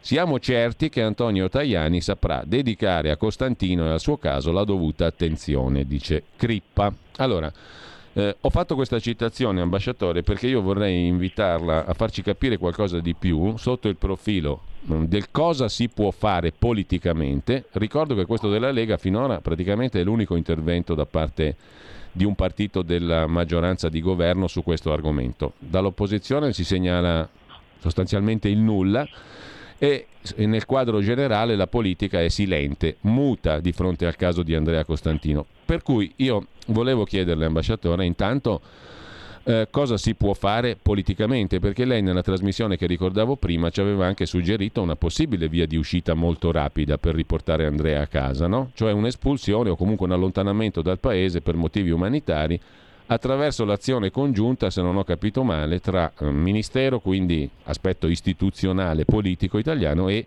anche servizi segreti. Ho capito male, ambasciatore, e le chiedo più brevemente, mi scusi la lunga introduzione, che cosa si può fare da un punto di vista di azione politica, sorretta naturalmente da tutta la precedente rete diplomatica, azione diplomatica, ma politicamente cosa si può fare? Visto che qua è solo un partito che sta parlando, e in maniera, diciamo così, mh, tale da chiamare all'azione qualcun altro, cioè il ministro degli esteri. Come, come si esce da questa storia, ambasciatore? Scusi, Guardi, scusi la domanda. No, no, ma non, non è una domanda, come dire, una domanda giusta, una domanda molto giusta. Eh, intanto così di passaggio rilevo che ehm, il governo è appunto al governo da 50 giorni, ma la Lega non lo è, eh, faceva parte dei precedenti governi e come dire, eh, che in larga parte, non certamente la Lega, ma onestamente 5 Stelle, ha creato le condizioni politiche per cui poi eh, Costantino abbia pagato poi parte delle conseguenze, probabilmente le conseguenze più pesanti. Cosa si può fare? Si può lavorare in silenzio. Eh, questo genere di di, di, poi io non conosco Crippa, ma insomma questo genere di interventi sono non particolarmente utili da, da, da parte di membri di, di, maggioranza che sostengono il governo. Io so che Tajani è impegnato, molto impegnato in tutto questo. La, la, bisogna trovare un, un, dire, un punto di equilibrio che eh, soddisfi tutti. Purtroppo eh, suona molto cinico e forse lo è, ma, ma, è il modo migliore di fare le cose, e cioè un intervento politico una volta che si siano create le condizioni. E le condizioni sono che da un lato si ottenga il risultato, eh, cioè che eh, gli Emiratini si decidono a fare la cosa giusta, cioè di lasciare partire il, il, il, il nostro connazionale eh, da dove è eh, posso dire illegittimamente trattenuto. Mm. Eh, mentre eh, dire, un'azione decisiva politica potrà avvenire una volta che uno ha certezza di, di, di avere il risultato. Come ha ricordato Francesco Storace in trasmissione, non si può esporre il Presidente del Consiglio a, eh, a, dire, a compiere un'azione diretta senza avere, o il Ministro degli Esteri per quello, senza avere eh, la certezza di un risultato, perché poi questo diventa controproducente eh, per, per, per, per dire, la stagnazione della situazione. Quindi si sta lavorando a quello attualmente. E mi auguro che si stia lavorando più alacremente di quanto, di quanto, di quanto non si vedesse in passato, eh, appunto perché colui che ha creato la situazione non poteva certo risolverla. Eh, però questo governo lo può fare, sono sicuro che lo stia facendo. Ecco, ambasciatore, come si creano le condizioni? E poi lascio subito la parola ad Andrea perché mi sembra che volesse eh, dire qualcosa, Andrea Costantino. Però come si creano le condizioni di cui lei parlava per avere la certezza del risultato? Guardi, nella, nella maniera molto, molto semplice, cioè parlandosi e, e, e, e, mettendosi d'accordo sulla procedura, sulle, sulle condizioni. Che è, dire, una risposta banale, ma è, è inutile mettersi a, recuperare eh, bisogna fare una domanda una volta che uno ha la risposta e, bisogna, e, e, e la diplomazia sta lavorando su quello. Andrea. Scusi, eh, ambasciatore, io ho una domanda. Eh, nel senso che la eh, Premier Meloni, quando è rientrata la Piperno, ha espressamente ringraziato Tajani e i servizi. Questa è stata la loro parte, che evidentemente hanno lavorato. Adesso sicuramente ci sarà stata qualche tipo di dazione o qualche altro tipo di cosa. Eh, la cosa che le chiedo in questo momento, cioè, eh, visto che eh, Tajani, cioè io al momento non ho feedback da Tajani, il feedback che ho da Tajani è zero, e dall'altra parte si suppone che stia lavorando, cioè quello che gli chiede la Lega ma è, è ipotizzabile anche un intervento come è stato organizzato in Iran? Ma guardi, io credo che il suo caso sia da un, da un tempo uh, molto più dire, semplice di, di, di, quello della, della Viola. Non so quanto servano altri strumenti che non siano la diplomazia, perché lei è lì, il caso è chiaro, va negoziato e risolto non c'è bisogno di intervenire con, dire, su, su, poteri occulti, non sto dicendo che i servizi siano dei poteri occulti, ma dall'altra parte il regime iraniano è una roba diversa dal, dal, dal, dal governo emiratino. E le condizioni in cui si trovava la connazionale sono diverse dalle condizioni in cui lei era accusata di alcune cose. E, e, e, la Piperno dico, lei Costantino o... Ecco, perché dice, ambasciatore, perché lei dice il caso è chiaro? Um, Come? Perché lei dice il caso è chiaro, è più chiaro in questo caso, il caso di Andrea? Beh, perché è lì che deve partire, non ci sono accuse ed è eh, ai miei occhi molto evidentemente un caso politico. Non è che qualcuno è arrivato a Andrea a dirgli guarda tu hai fatto questo, sono accuse così un po' e, e comunque i, i, chiamano, gli emiratini hanno fatto dei passi per cui hanno aperto delle prospettive che gli iraniani non avevano fatto. Quindi lei dice il discorso terrorismo, il discorso multa sono evidentemente già caduti sostanzialmente. Senta, ma eh, scusi, una domanda la faccio io a lei anche se dire, è una domanda retorica ma veramente gli emiratini, dico, gli emiratini si attaccano 275 milioni, mila euro. Sì, dire, il primo ministro emiratino li dà come mancia quando prende un caffè. È una questione di principio, che sono le più difficili e più semplici al contempo. È una questione di principio politico.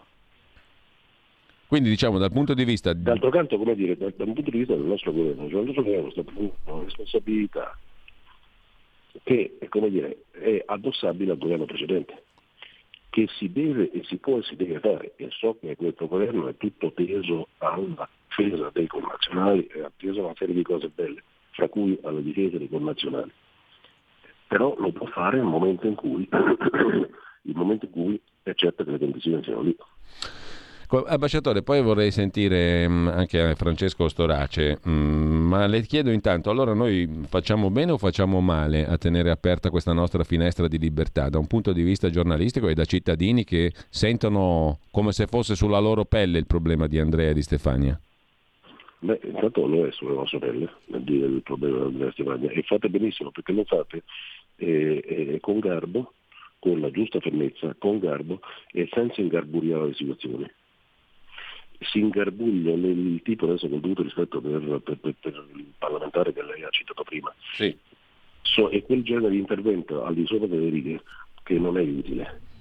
Qui, come dire, si tratta di prendersi, di, fare, di, di, di, dire, di acquisire punteggi politici o fare petizioni di principio. Si tratta di ottenere un risultato, il risultato è il rientro di Andrea Costantino in Italia. Certo. E lì va, bisogna lavorare conoscendo la controparte che Andrea Costantino e Stefania conoscono benissimo, cioè questa gente che ritiene di perso la faccia e deve riacquisirla. E questo è il negoziato. Chiaro, molto chiaro. Io vorrei sentire mm, anche Francesco Storace, se è possibile, mm, con il nostro ponte telefonico. Francesco, buongiorno, grazie innanzitutto. Mm, qual è il tuo punto di vista, anche da giornalista, oltre che da politico, sulle parole appena dette dall'ambasciatore? No, forse non riusciamo a sentirti in questo momento. Ma io lo interpreterei come silenzio assenso.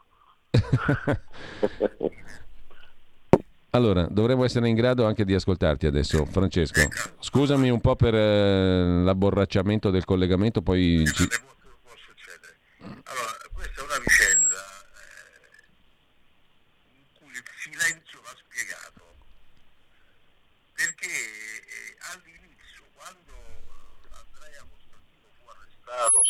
2009, senza cerchiare, la, eh, i gruppi dirigenti italiani, la politica italiana, stava per cascare nel tranello legato agli accusi di terrorismo. Cioè c'era quasi una ritrosia a parlarne. Oggi che si comincia a vedere uno squarcio di luce, a me ha dato molto fastidio leggere quell'articolo del Corriere della Sera, perché mette in mezzo a questione di maggioranza una questione di libertà. Io non credo esatto. che ci sia una serie di segnali politici come li costruisce il Corriere della Sera. In questa vicenda ho per certa la notizia che la Farnesina si sta muovendo. La Lega sollecita. Quello che è drammatico è quello che ha detto il direttore proprio all'inizio, il silenzio dell'opposizione, perché si parla di Patrick Sacchi, si parla di Alessia Riverno, si parla di tutti quelli tranne lui. Cioè, in pratica è come se non esistesse Andrea Costantino. E questo è molto grave, perché parliamo di un italiano che è ristretto contro la sua volontà negli Emirati, è arrivato il momento di portarlo a casa. Adesso sta stazionando Tajani e sarebbe sbagliato. Il problema è capire quando è l'ora X in cui può intervenire con possibilità di successo senza minore.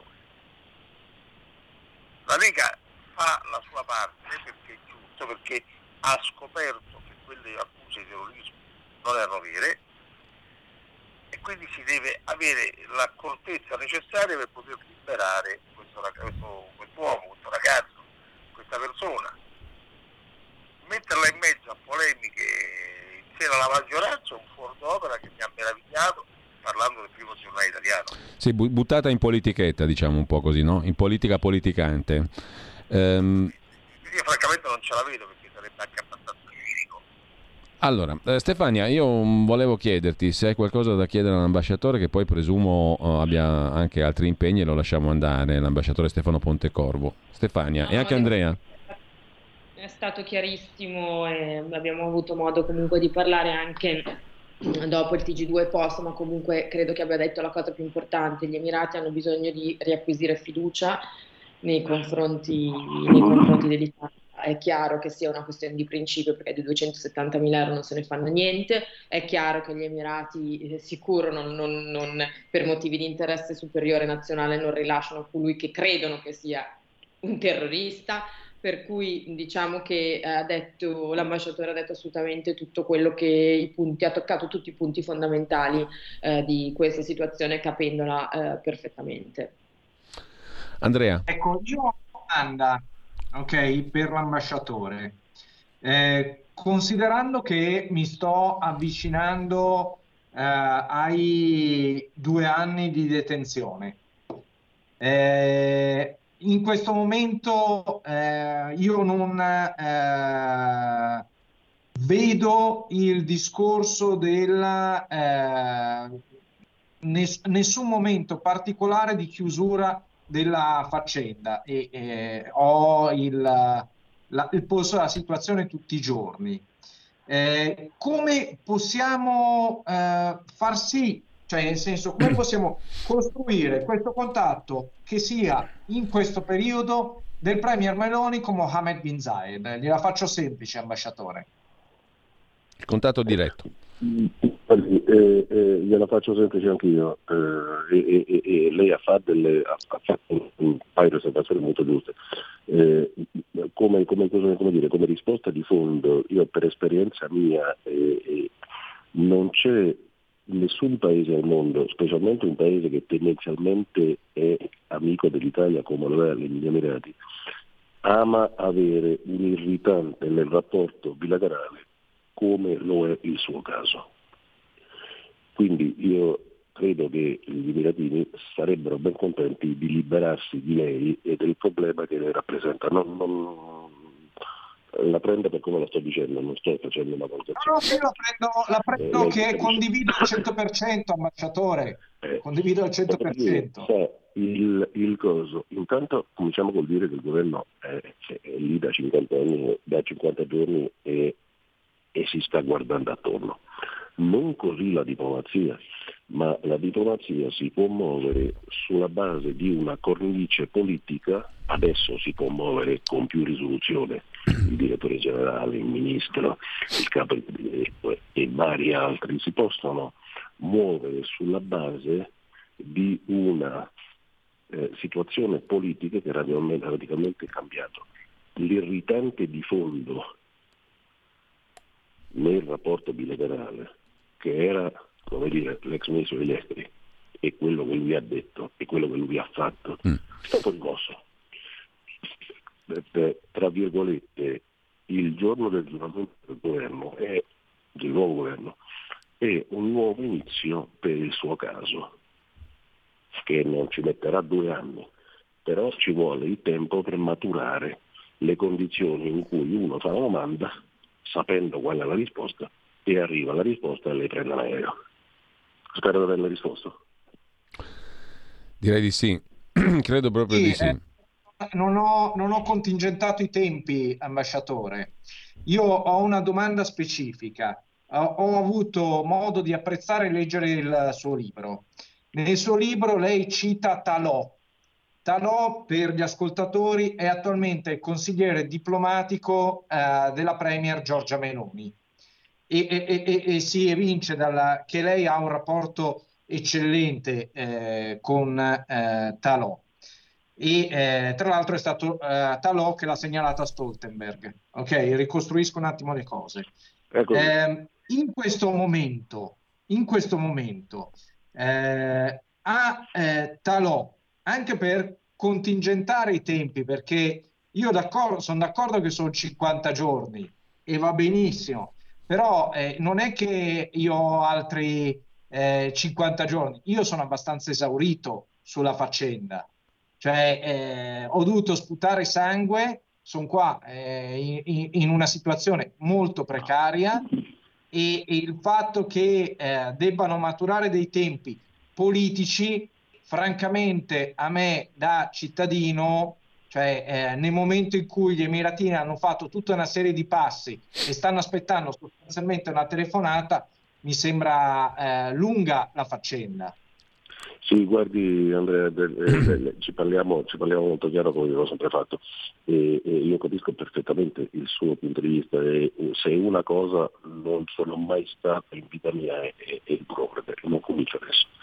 E lei ha perfettamente ragione, lei ha perfettamente ragione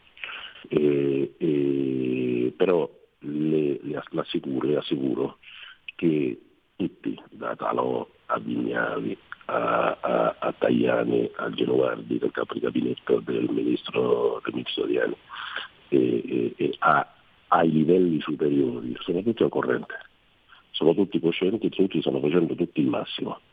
E lei ha detto, Andrea, che il, i, i, i, gli emeritini hanno mandato una serie di segnali. Sì, ma mi chiedo, me lo chiedo perché non lo so, non mi chiedo in maniera retorica, sono segnali conclusivi? E su questo stanno, si sta lavorando, credo, sul portare avanti nella maniera più celere possibile quei segnali e portarli a conclusione. Dare noi un riscontro, ma sono segnali conclusivi questi? non è che se uno fa una telefonata l'altro gli risponde sì ma, non deve essere un sì ma, deve essere sì, grazie. L'episodio alle spalle, Ah, e a proposito, che ci fa ancora il vostro italiano qui? Portatelo a casa. Perché? Sì, eh, guardi, In tutto questo io capendo da questo benissimo in cui lei si trova. Ecco Andrea.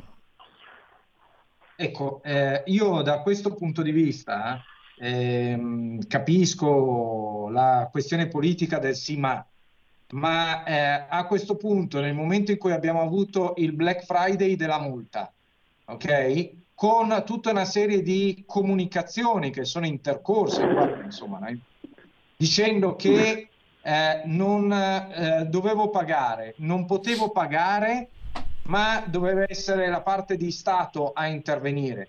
Eh, comunicazioni vergate, eh? non è che me ne invento. Eh, a me sembra che eh, il, il, grido che si alzi dagli Emirati Arabi, compreso l'articolo che c'è stato, eh, ed evidentemente ci sono delle incomprensioni da alcuni punti di vista, e questo mi sembra abbastanza conclusivo nel momento in cui ti dicono ascolta, no, c'è il 50, ma facciamo, facciamo la festa, il 50% te lo levo, ok, rimane questo 50, però eh, vediamo un attimo come, come fare a risolvere. Eh, non so, io eh, la vivo tutti i giorni e quindi cerco di eh, leggere ogni, ogni dettaglio, conoscendo questo paese da più di 14 anni. Eh, il punto è nel momento in cui ho un passo di questo tipo su, montato su una mentalità araba, è un fatto concludente, non è un fatto non concludente, Bene. così come concludente l'articolo del The National, e dove non abbiamo una posizione precisa. Questo è un irritante anche. Allora la faccio corta, ambasciatore, per quello che ho capito io. Andrea dice: Qua basta una telefonata del presidente del consiglio Meloni e finisce tutto. Ma guardi, io onestamente in tutti questi passaggi non li conosco nel, li conosco nel dettaglio, adesso cercherò di informarmi meglio. Eh, evidentemente l'unica risposta che posso dare, pertanto do una risposta condizionata al fatto che non, non sono al corrente di, di, di, del dettaglio dei passaggi, eh, però solamente di quel, quella parte del mondo concordo pienamente perché lo conosco anch'io, eh, concordo pienamente con quello che dice Andrea. L'unica cosa che posso dire è che evidentemente la valutazione da parte italiana di chi deve prendere queste decisioni è che non siamo ancora al punto in cui abbiamo delle certezze. Eh, e, e, e, ripeto, posso anche ripetere quello che ho già detto. Sì, sì. Cioè, tutti, a partire da Fanara, a, a, a, tutti vorrebbero vedere sia il caso umano che il caso politico bilaterale risolto al più presto. E quindi io sono abbastanza certo, siccome i colleghi che sono coinvolti, a parte lo stesso ministro italiano, li conosco personalmente, e so che è gente che si sta dando da fare sul serio, è gente intelligente con la testa che funziona e il mestiere in mano, per così dire. Allora, ed anche gente di coscienza. Ambasciatore, adesso voglio sentire Francesco Storace velocemente, poi la lasciamo ai suoi impegni. Francesco Storace. Sì, anche, anch'io, perché ho anche difficoltà di comprensione eh, delle, delle parole. Eh, però c'è un fatto, voglio dire ad Andrea Costantino e poi a tutti, a tutti voi. Eh, non è eh, che si può agire come se fossero due persone a trattare. Qui sono rapporti gli stati. E allora eh, è evidente, quando Andrea Costantino dice intelligentemente, o l'ha detto l'ambasciatore, ricordo, il sì ma però, non è quella la telefonata che ci possiamo aspettare da Giorgio. Perché il sì ma però è oggetto, secondo me, della trattativa riservata che ci sarà in qualche parte del mondo tra Italia ed Emirati. Perché questo è certo che la Farnesina si sta muovendo. Bisogna arrivare al punto in cui, ecco questo lo diceva Pontecorvo, nessuno possa obiettare di fronte alla richiesta dell'Italia sul rimpatrio del eh, Costantino. Cioè, eh, purtroppo Costantino è chiaro che la vive come, insomma, come soggetto che viene da due anni in una condizione orribile, vive in questa condizione. Non si può pretendere da lui un ragionamento che comprenda le ragioni degli Stati, ma nel, nel rapporto tra nazioni purtroppo questo esiste e se lui ha subito una prepotenza bisogna tagliare alle radici le ragioni di questa prepotenza. Lo si fa intavolando una trattativa. Può darsi che ci sia anche altro all'atere. Può darsi che gli Emirati abbiano messo anche qualche altra cosa all'atere della trattativa ridarci Andrea. E purtroppo questo è il tempo in cui bisogna dare al governo italiano, al nuovo governo italiano, la possibilità di sperimentare che cos'altro bisogna fare. Secondo me questa è la questione, non c'è altro. E spero che possa essere rapido. Ecco perché ho considerato un infortunio, spero non voluto, quello del Corriere della Sera di oggi. Stefania, volevi dire qualcosa? Che, che, gli Emirati non si aspettano, eh, la certezza che gli Emirati vogliano chiudere è, è, quasi, è quasi ovvia. Gli Emirati fin dall'inizio non si aspettavano che l'Italia ci mettesse così tanto. Allora, io ringrazio mm, l'ambasciatore Stefano Pontecorvo. Di questa cosa. Mm. Eh, ringrazio l'ambasciatore Stefano Pontecorvo, eh, anche Francesco Storace lo ringrazio doppiamente perché era in una condizione di difficile collegamento, ma abbiamo sentito perfettamente anche le tue parole Francesco, quindi grazie. Grazie, grazie a voi. Grazie ambasciatore. Grazie, a presto. grazie mille. Grazie mille, davvero. Uh, allora, mh, mm, Stefania, Andrea, sentiamo anche cosa ne pensano gli ascoltatori e le ascoltatrici, visto che abbiamo ancora un po' di tempo a disposizione. Allo 02 66 20 35 29. Chi vuole intervenire può farlo, uh, le linee sono a vostra disposizione. Eh, e mh, mm, intanto anche i messaggi, il 346 6427 756 per chi vuole intervenire. Non è che gli Emirati trattengono ancora Andrea perché l'Italia non ha ancora chiaramente disconosciuto la candidatura di Di Maio come inviato nel Golfo dell'Unione Europea proponendo un'altra persona?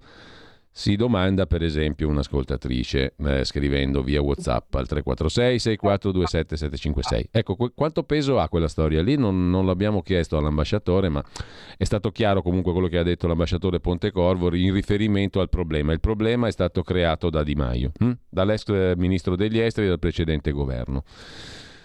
È evidente che la candidatura di Di Maio non è un buon viatico per niente, no? questo mi sembra ovvio, però non ho capito neanche quanto questa candidatura sia rimasta ancora in pista. Ma comunque, prima, de, prima di entrare in questi dettagli, io chiedo a voi, che um, Andrea e Stefania, che cosa ne avete tratto da questa conversazione di stamattina? Io ne ho tratto, diciamo così, non dico che mi sento un po' in colpa, ma insomma, eh, io non mi sento in colpa per niente, da dire la verità, perché questa finestra di libertà è giusto tenerla aperta, a mio giudizio, no? Anche perché così cerchiamo di capire cosa sta succedendo semplicemente, con i nostri mezzi, con le nostre possibilità, perché un'altra cosa che mi pare di poter capire è che noi non possiamo capire tutto, no? Se io prendo per, uh, alla lettera le parole dell'ambasciatore Pontecorvo, che è certamente uomo di grandissima esperienza e anche devo dire di grande schiettezza, perché a differenza di tanti diplomatici è poco diplomatico molte volte, no? Mi viene da fare questa battutaccia, però devo dire, se tiro fuori qualcosa è di... ci sono ragioni che non sono completamente conoscibili, ovviamente. È soddisfacente per te, Andrea, questo tipo di impostazione? Stefano. Guarda, io, io, noto due cose. Eh, la prima è che ehm, ci sono state eh, parole eh, sulla Lega che dal mio punto di vista non, non sono corrette perché eh, nel passaggio, perché poi è stato estratto ed è stato infilato all'interno di un, di un altro fatto che poi è una lettura personale del giornalista, ok? E eh, la, eh, lì ha spiegato bene Pontecorvo che la mia faccenda non è legata a questo tipo di problema con Tajani. Io leggo due cose. La prima, la questione tempistica, perché eh, da tutte le cose che succede sembra che ne stiano parlando solo adesso, cioè adesso sta venendo fuori la cosa. Guarda caso, sulla pungolatura della, della Lega e eh, sembra che Tajani sì ne è informato, ma ragazzi, cioè ne sono informate altre centinaia di migliaia di persone di questo. Non è che dobbiamo aspettare questo punto di vista.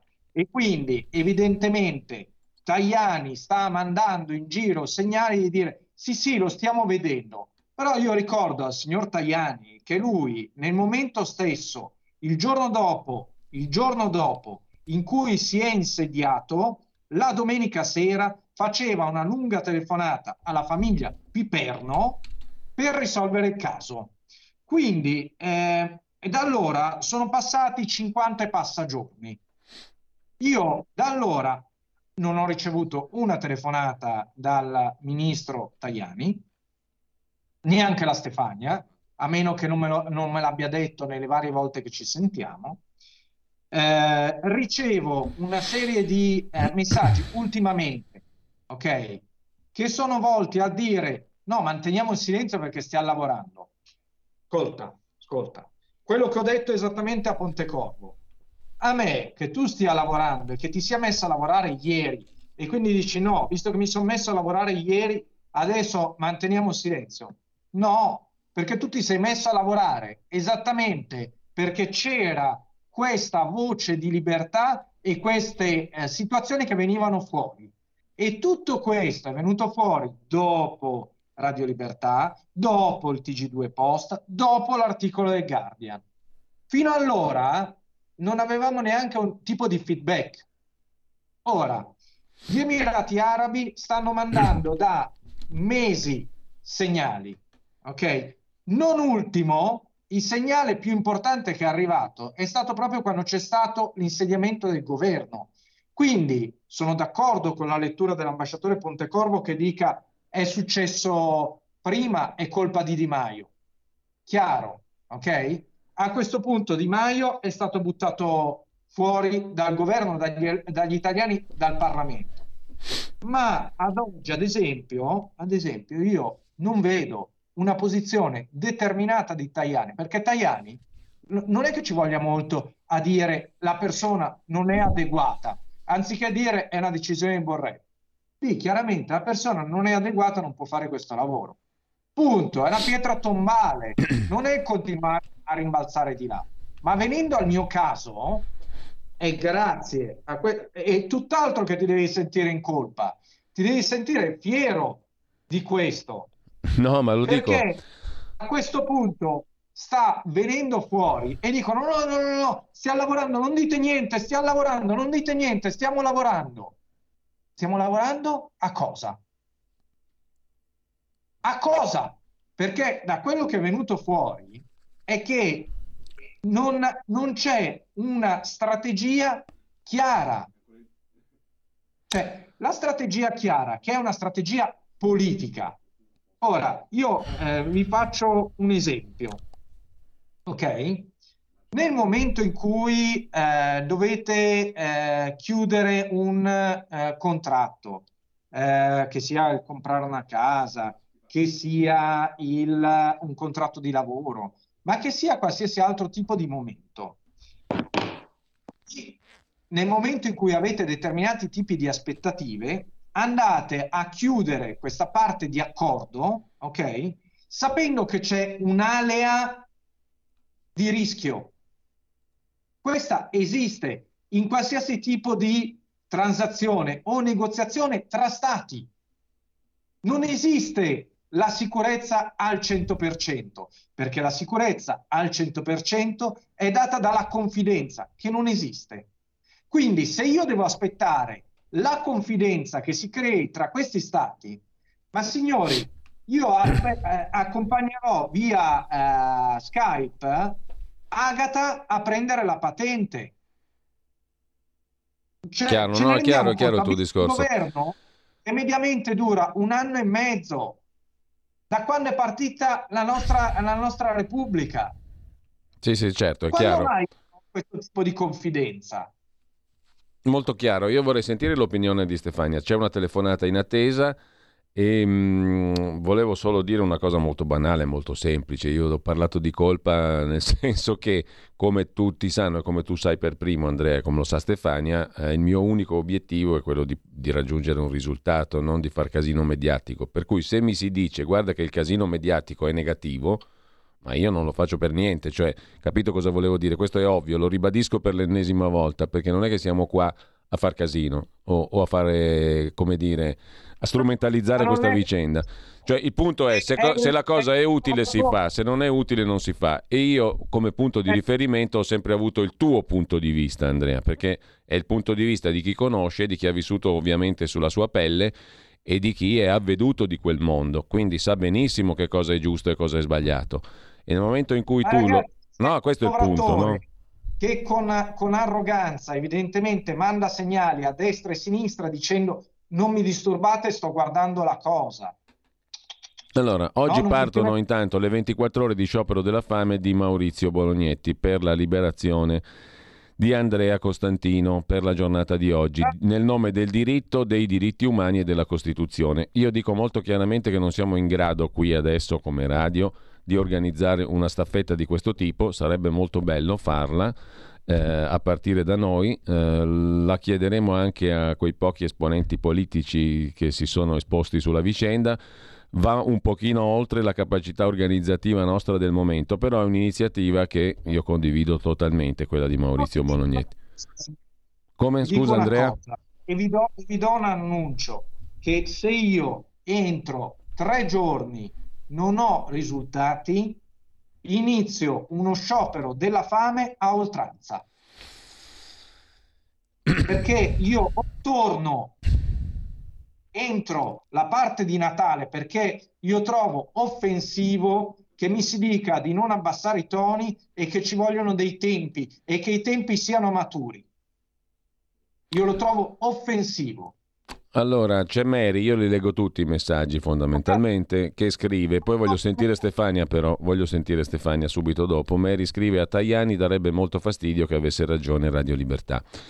Che questo è un po' come il buttarla in politica di cui sopra, eh, io voglio proprio sgombrare il campo, non perché non esista questa dimensione, purtroppo esiste e mi pare che anche da parte di alcuni uomini di governo esista questa disposizione a far politica contro l'altro partito, contro il partito alleato, siccome l'ha detto quello lì allora sono più bravo io, tutte queste robe qua orribili su questa storia, ci sono, per cui ha ragione Mary, c'è anche questo, però non è quello che deve rilevare. Stefania. Io sono un po' terrorizzato dall'annuncio di, di Andrea, eh, di sciopero della fame, ti dico la verità. È una bastonata questa, eh, è una... Anche per me, anche per me. Ma io capisco che eh, da essere umano, da padre come me non accetti che per il secondo anno sua figlia passi il Natale da sola, perché non è umano, è disumano, i tempi sono maturissimi, gli Emirati non sanno più come dircelo, non lo sanno più. E mm, questo- questa continua pressione mm, da parte nostra, da parte della radio, è fondamentale. Eh, a buona ragione, dopo aver vissuto 22 mesi di questa situazione, credo che agli Emirati faccia solo piacere questo. Non fa piacere evidentemente all'Italia perché eh, mette in evidenza le pecche, alcune pecche, alcune incapacità, alcune inadeguatezze, questo non lo so. Eh, ma so semplicemente che ehm, gli Emirati vogliono chiudere, aspettano solo un intervento Allora, italiano. Stefania, chiarissimo. Eh, io vorrei sentire, visto che abbiamo una decina di minuti scarsi, fino alle 9.25, eh, più o meno, eh, vorrei sentire anche le opinioni di chi ci ascolta. Se sia giusto dal loro punto di vista, da cittadini, eh, non dico da ascoltatori semplicemente, da cittadini di questo paese, se secondo loro sia giusto eh, tenere aperta questa finestra, parlare, far sentire la voce di Andrea e di Stefania, eh, e come hanno accolto invece l'invito a questa sorta di prudenza istituzionale, non so come chiamarla, ci siamo capiti insomma, no? Eh, il concetto è questo. E Raul eh, da Cesano scrive bru- brutalmente terra a terra, tienici informati. Caro Giulio, se ti arrivano intimidazioni, perché questo modo di chiedere toni bassi mi sembra un po' un tieni famiglia, cioè un linguaggio diciamo paramafioso sostanzialmente, omertoso, mettiamola così. Ehm, Altro messaggio, il governo si piega alle ONG, non sanno portare a casa una persona che è un italiano, probabilmente vale poco come persona di scambio. Io rileggo i messaggi perché danno comunque conto dell'umore popolare. L'umore popolare non è detto che abbia ragione o che abbia ragione sempre, però è una cosa di cui forse vale la pena anche di tener conto. Non so se sia positivo o negativo, se mh, può portare più o meno beneficio. Eh, Luciana da Udine, buongiorno, solo un buongiorno a tutti voi a cui mi sento tanto vicino. Un plauso eh, alla radio. Mi chiedo che, con che poca sensibilità la Premier posta foto della sua famigliola felice in barba a chi non può che provare un ulteriore dolore. Andrea, non fare tu lo sciopero della fame, non lo meritano, scrive Luciana da Udine. Ehm, se ci sono telefonate una, due, le passiamo e poi, e poi vediamo di discuterne insieme di questa cosa qua. Pronto? Pronto? Buongiorno. Buongiorno. Buongiorno. Mi chiamo Franca, parlo da Segrate. Dunque, io mi sono fatto una domanda. Come mai eh, il, il fatto del signor eh, Costantino è successo durante il... Eh, quando c'era il signor Mario Draghi a- al Consiglio, Presidente del Consiglio, che ha nominato il signor eh, Di Maio. Di Maio.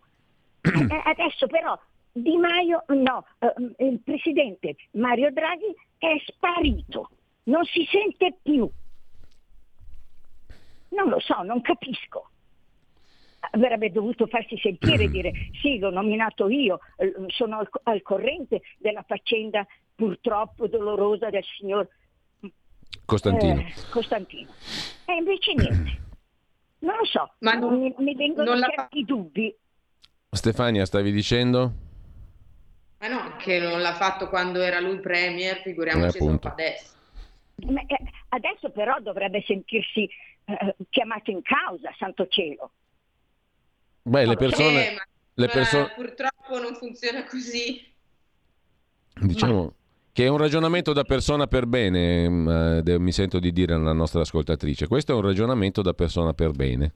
E, e- Logico e da persona per bene. e ci metto il punto perché non, eh, se no serve l'avvocato penalista. Abbiamo un'altra telefonata, pronto? Sì, buongiorno. Buongiorno e grazie alla signora che è Buongiorno. intervenuta. Prego. Ascolti, io mi chiamo Carli, e telefono da- dalla provincia di Bergamo. Eh, bene, e volevo dirvi che per, eh, per- c'è una, è una brutta fi- figura anche per il governo, per avere un ministro degli esteri che eh, praticamente è, eh, sotto, la, sotto la cresta dell'onda, cioè non si fa vedere, non si fa vivo, e pensare che una persona eh, ce l'avevano eh, ce l'aveva la Meloni da poter utilizzare, che era l'ambasciatore Giulio Terzi di Sant'Agata, che è il presidente del Sena- della Commissione Esteri del Senato. Una persona molto valida e lucida in fatto di estero. Eh, se vorreste, dovreste forse magari interpellarlo per sentire un po' che cosa ne pensa di questa vicenda, perché non si capisce che cosa impedisce la soluzione chi è che c'è, chi è che fa da ostacolo, chi è che, eh, come dire, eh, lo- mm, il comitato di pietra di questa situazione, Santa Madonna, non si può sapere. Eh, comunque tanti auguri. Cioè, Beh, grazie, no, grazie anche a lei. C'è, c'è un'altra telefonata, la sentiamo subito per evitare attese. Pronto? Sì, pronto, buongiorno. Buongiorno. Io ho ascoltato oh, l'opinione di, quella- di quell'ascoltatore che ha scritto via Whatsapp che questa richiesta di silenzio eh, sia più un messaggio intimidatorio che altro, perché chiaramente eh, il fatto di mettere a tacere le voci che finalmente possono riportare Andrea a casa è la cosa più facile per questo governo, perché chiaramente eh, vogliono sommergere tutti gli errori che ha fatto il governo precedente, ma soprattutto tutte le promesse disattese del governo attuale. Ricordiamo il messaggio della Meloni, ricordiamo gli impegni del governo, ricordiamo anche non solo Andrea Costantino, ma anche Chico Forti, cioè questa gente è abbandonata a loro stessa. C'è una grande incapacità di fondo da parte sia del governo precedente, ma anche di questo attuale, perché come ha detto il dottor Pontecorvo, per portare a casa Andrea non ci vuole nulla c'è da chiedersi perché non lo fanno. E allora che cosa, per non mettere in risalto le loro incapacità, la loro negligenza e, e la- la- la- loro- il piccolo spessore politico che ha questa gente nello scenario politico internazionale, dicono state zitti, stiamo lavorando. Qui non bisogna stare zitti, qui bisogna alzare la voce. Grazie. Allora, ehm, vi lascio subito un commento, Andrea Stefania, poi abbiamo una serie di messaggi anche di cui dare conto. Pronto? No, pronto niente, Fatto- scusa. Prego Il Stefania. fatto, che gli Emirati, il fatto che gli Emirati continuino a dare segnali vuol dire che non vogliono che abbassiamo la voce. Andrea, Guarda, io volevo eh, rispondere eh, come ha risposto Gandhi, cioè eh, Gandhi nel momento in cui si è trovato eh, di fronte al governo eh, inglese in India che aveva il voto diviso per caste e gli intoccabili non potevano votare, decise lo sciopero della fame. Ecco, io oggi voglio dirvi che mi sento un intoccabile, mi sento un paria, non più un cittadino di serie B, ma un intoccabile. E come intoccabile io reputo che sia un mio diritto uno sciopero contro questo modo di fare, da un lato vergognoso nell'abbassare i toni e dall'altro altrettanto, voglio dire, non realista nel dire ma dobbiamo essere sicuri nel momento in cui andiamo a fare la telefonata. Ma voglio dire, io capisco, capisco uh, Pontecorvo e ha una posizione perfettamente diplomatica e perfettamente politica, ma non capisco chi sta attualmente nella parte del, del governo, che dice alla Lega no, non, non muovete l'albero, eh, perché il manovratore sta lì sopra. Bene, non muoviamo l'albero, va bene, io sto qua dentro, per darvi un'idea, io sto qua dentro da solo dalla mattina alla sera, ok? E nel momento in cui eh, entrerò nello sciopero della fame, sarò solo dalla mattina alla sera, ma non cambierà nulla, non ci saranno né medici né altro, come non ho mai avuto in questo momento. Punto. Questa è la verità delle cose. Perché io sono arrivato ad un livello di sopportazione che è esagerato. Tu mi vedi e dici, guarda, sei... ma cavolo, no, io no. mi sono fatto 15 mesi di inferno. sì, certo. Adesso sono 6 mesi trappolato qua e mi dicono abbassare i toni. Ma cosa stai facendo? Cosa stai facendo? Cosa stai facendo? Me lo devi dire. Non è necessario che lo sappiano tutti, ma è necessario che lo sappia io, certo. che soffro tutti i giorni. È quello che dicevamo già, so- ovviamente. Loro soffrono. Questo è ineccepibile, loro Andrea. Ha fatto l'errore. Ma ha fatto l'errore dove? È il minimo, Andrea, è il minimo. Uh, ci sono due telefonate in attesa. Le cicatrici qua di quello che mi è successo sulla pelle. Certo. E non parliamo delle cicatrici psicologiche, perché io continuo due ore per notte a dormire. E mi dicono stai zitto. Che cosa devono fare? Siamo in Iran? Che cos'è? Un attentato a Dio se parlo? Io sono disgustato, più che disgustato. Cos'è un attentato contro il Signore? Il Signore che adesso è là e deve prendere delle decisioni? È un attentato contro di lui? È un attentato contro cosa? Sono un intoccabile? Sì, sono un intoccabile.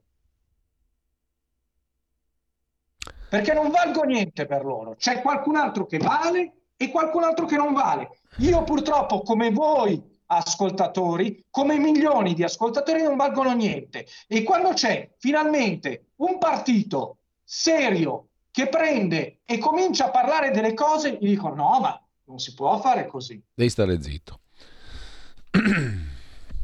eh, Andrea, non ho niente.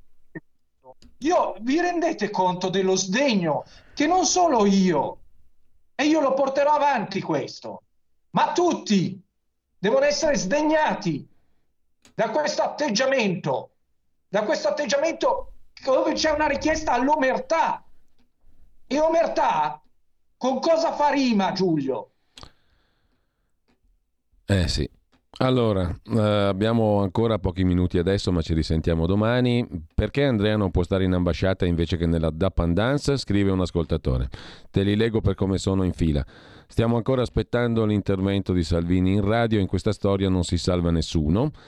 So, altro messaggio ancora, solidarietà al nostro connazionale eh, Andrea Costantino, grazie a Radio Libertà, scrive Francesco, che comunica su questo che è un rapimento. Non smettete di parlarne. Vero la discrezione nella comunicazione fra stati a certi livelli su certi temi e la condizione. Falso che il silenzio pubblico aiuti. Triste nota, il signor Costantino è imprenditore, uomo pragmatico. Purtroppo siamo in Italia coi tempi e modi italiani. ciao Giulio, ciao Costantino. Stefania, faccio una proposta a un altro ascoltatore. Visto che gentilmente chiedono il silenzio, facciamo una settimana di silenzio, mandiamo in onda una canzone di libertà. Passata una settimana o Costantino è a casa oppure rumore, scrive un altro ascoltatore. Ancora un messaggio, uh, Angelo da Roma. Buongiorno, a malincuore condivido la presa posizione, di posizione di Andrea sulla scelta di iniziare lo sciopero della fame. Che alternativa ha quest'uomo di fronte a questo assordante silenzio di chi promette e non mantiene? Al contrario, scrive un altro ascoltatore, no, lo sciopero della fame no, non meritano. Andrea, stai calmo, nutriti, non dare questa soddisfazione. Ragazzi, i limiti di questo governo erano chiari pure prima una Lega fuori dal governo poteva fare più comodo, questa è una considerazione diciamo altra a margine. Ho la spiacevole sensazione, scrive Rachele, che non conosciamo tutti i lati della situazione, sbaglierò. Poi c'è un audio messaggio e due telefonate in attesa che eh, prego ancora un po' di pazienza alle ascoltatrici o agli ascoltatori in attesa. Sentiamo 30 secondi di audio messaggio. Eh, buongiorno a tutti, sono Oriana da Riccione e volevo dire ad Andrea, alla sua famiglia, che ormai fa parte di tutti noi, come se fosse un fratello, quindi veramente gli auguriamo tanto di tornare prima possibile da quei bimbi. E poi Giulio, te lo voglio proprio dire, a me Tajani non è mai piaciuto durante tutta la sua carriera politica, né quando era là in Europa, commissario, presidente, tutto quello che vuoi, mai, mai, mai piaciuto quest'uomo. Ciao, buona giornata. Allora, altro messaggio ancora, un abbraccio, mi scuso di aver conosciuto questa faccenda solo grazie a Radio Libertà, sono una persona che si ritiene informata e questo fa capire quanto poca copertura mediatica ci sia stata, scrive un altro ascoltatore. Spero che la faccenda si risolva, mi chiedo perché la politica ha fatto tutto il casino per Zacchi, per Andrea si muovono in pochi, sempre i soliti. Un abbraccio e tenete duro. Mi scuso con gli altri ascoltatori che non riesco a citare adesso via messaggio, ce ne sono tanti, ma due telefonate ancora. Pronto? Pronto, sono io. Prego, buongiorno. Ciao, sono Donatella. Allora, prima di tutto volevo fare gli auguri a Costantino e alla moglie e volevo mm, dire una cosa. Ma Di Maio, un domani tu lo puoi denunciare? Perché da quello che so hai perso il lavoro, non hai più nulla e quindi alla fine non so come andrà a finire. Poi un'altra cosa, se Di Maio ha fatto tutto questo, possibile che l'Italia non possa intervenire per non mandarlo a lavorare in Europa? Grazie e ciao. Allora, grazie a te, l'ultima telefonata. Pronto? Pronto? Buongiorno. Buongiorno, sono Giuseppe di Varese. Volevo dire, mi ricordate la vicenda delle due Giuliane, una del Carene e l'altra non so, non mi ricordo come si chiamasse. Siccome avevano un'appartenenza di sinistra, hanno fatto preso farle arrivare a casa pagare, pagando fiori milioni. Questo è, questa è la verità. Poi, eh, come si dice, il, il, se fosse un parente stretto di qualche ministro, non faccio nomi, ad esempio Tajani, si sarebbero mobilitati subito il giorno dopo per farlo rientrare. Grazie, auguri eh, Andrea. Allora Andrea, ti lascio, ti lascio subito la parola. Per riprenderlo, mandavano le truppe speciali. Allora, Meloni scrive un altro ascoltatore, scusami Andrea, scrive un altro ascoltatore, oggi ha scritto una lettera, l'abbiamo letta prima in rassegna stampa, una lettera aperta sul Corriere alla madre di una giornalista scomparsa 42 anni fa, Graziella De Palo. Mm, a parte che poteva scriverla in privato, ma ormai più che politici sono influencer, non può fare una telefonata per Andrea? si domanda questo ascoltatore. Altro messaggio, ho paura che Andrea non sarà a casa per Natale e che lo sciopero della fame serva a ben poco. Ciao Andrea, sono Oliviero che manda un grande yantra della liberazione. Potrebbe inviare questo messaggio di auguri, lo manderò direttamente ad Andrea.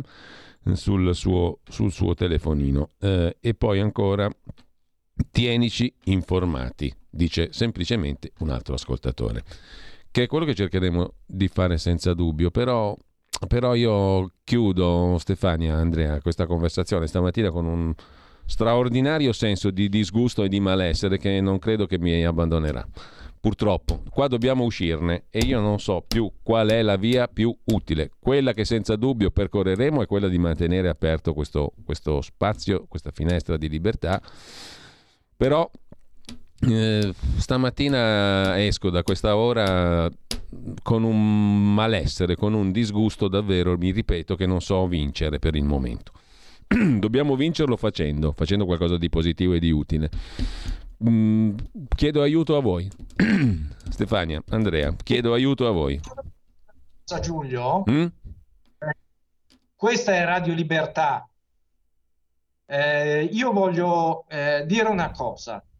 Eh, nel momento in cui hanno cominciato a scrivere a Stefania, a me, ok? No, ma stiamo calmi. Sai quando è stato? Quando la Lega ha cominciato a dire vi dovete muovere, dovete portare dei risultati. Dobbiamo portare dei risultati. C'era una parte in campagna elettorale e ci sono delle cose da portare a casa. Questi sono impazziti perché un partito importante sta ponendo l'attenzione su questo. Evidentemente volevano scoparmi sotto il, il tappeto. Farmi coprire di polvere. Dice non alzare la polvere, no, avevamo bisogno che tu fossi coperto di polvere. Per manovrare nel silenzio. Non esiste il silenzio. E lo porto sulla mia carne. E lo porterò sulla mia carne anche quella parte di sciopero della fame. Fino a che non verrà risolto. Punto e ringrazio la Lega per quello che sta facendo. Li ringrazio perché sono l'unico partito, l'unico partito tra tutti che si è fatta sentire.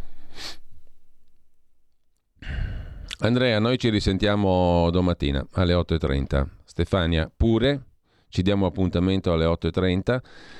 Ci risentiamo nel corso della giornata e intanto Andrea, un grandissimo abbraccio anche a te Stefania. Grazie.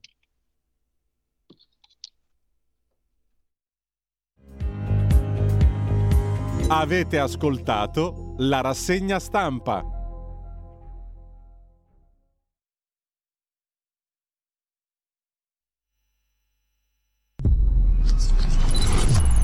Giuseppe Ungaretti parla di libertà e di speranza. Ora vorremmo chiedere al maestro stesso che cosa vuole che gli uomini del suo tempo colgano di lui soprattutto. La speranza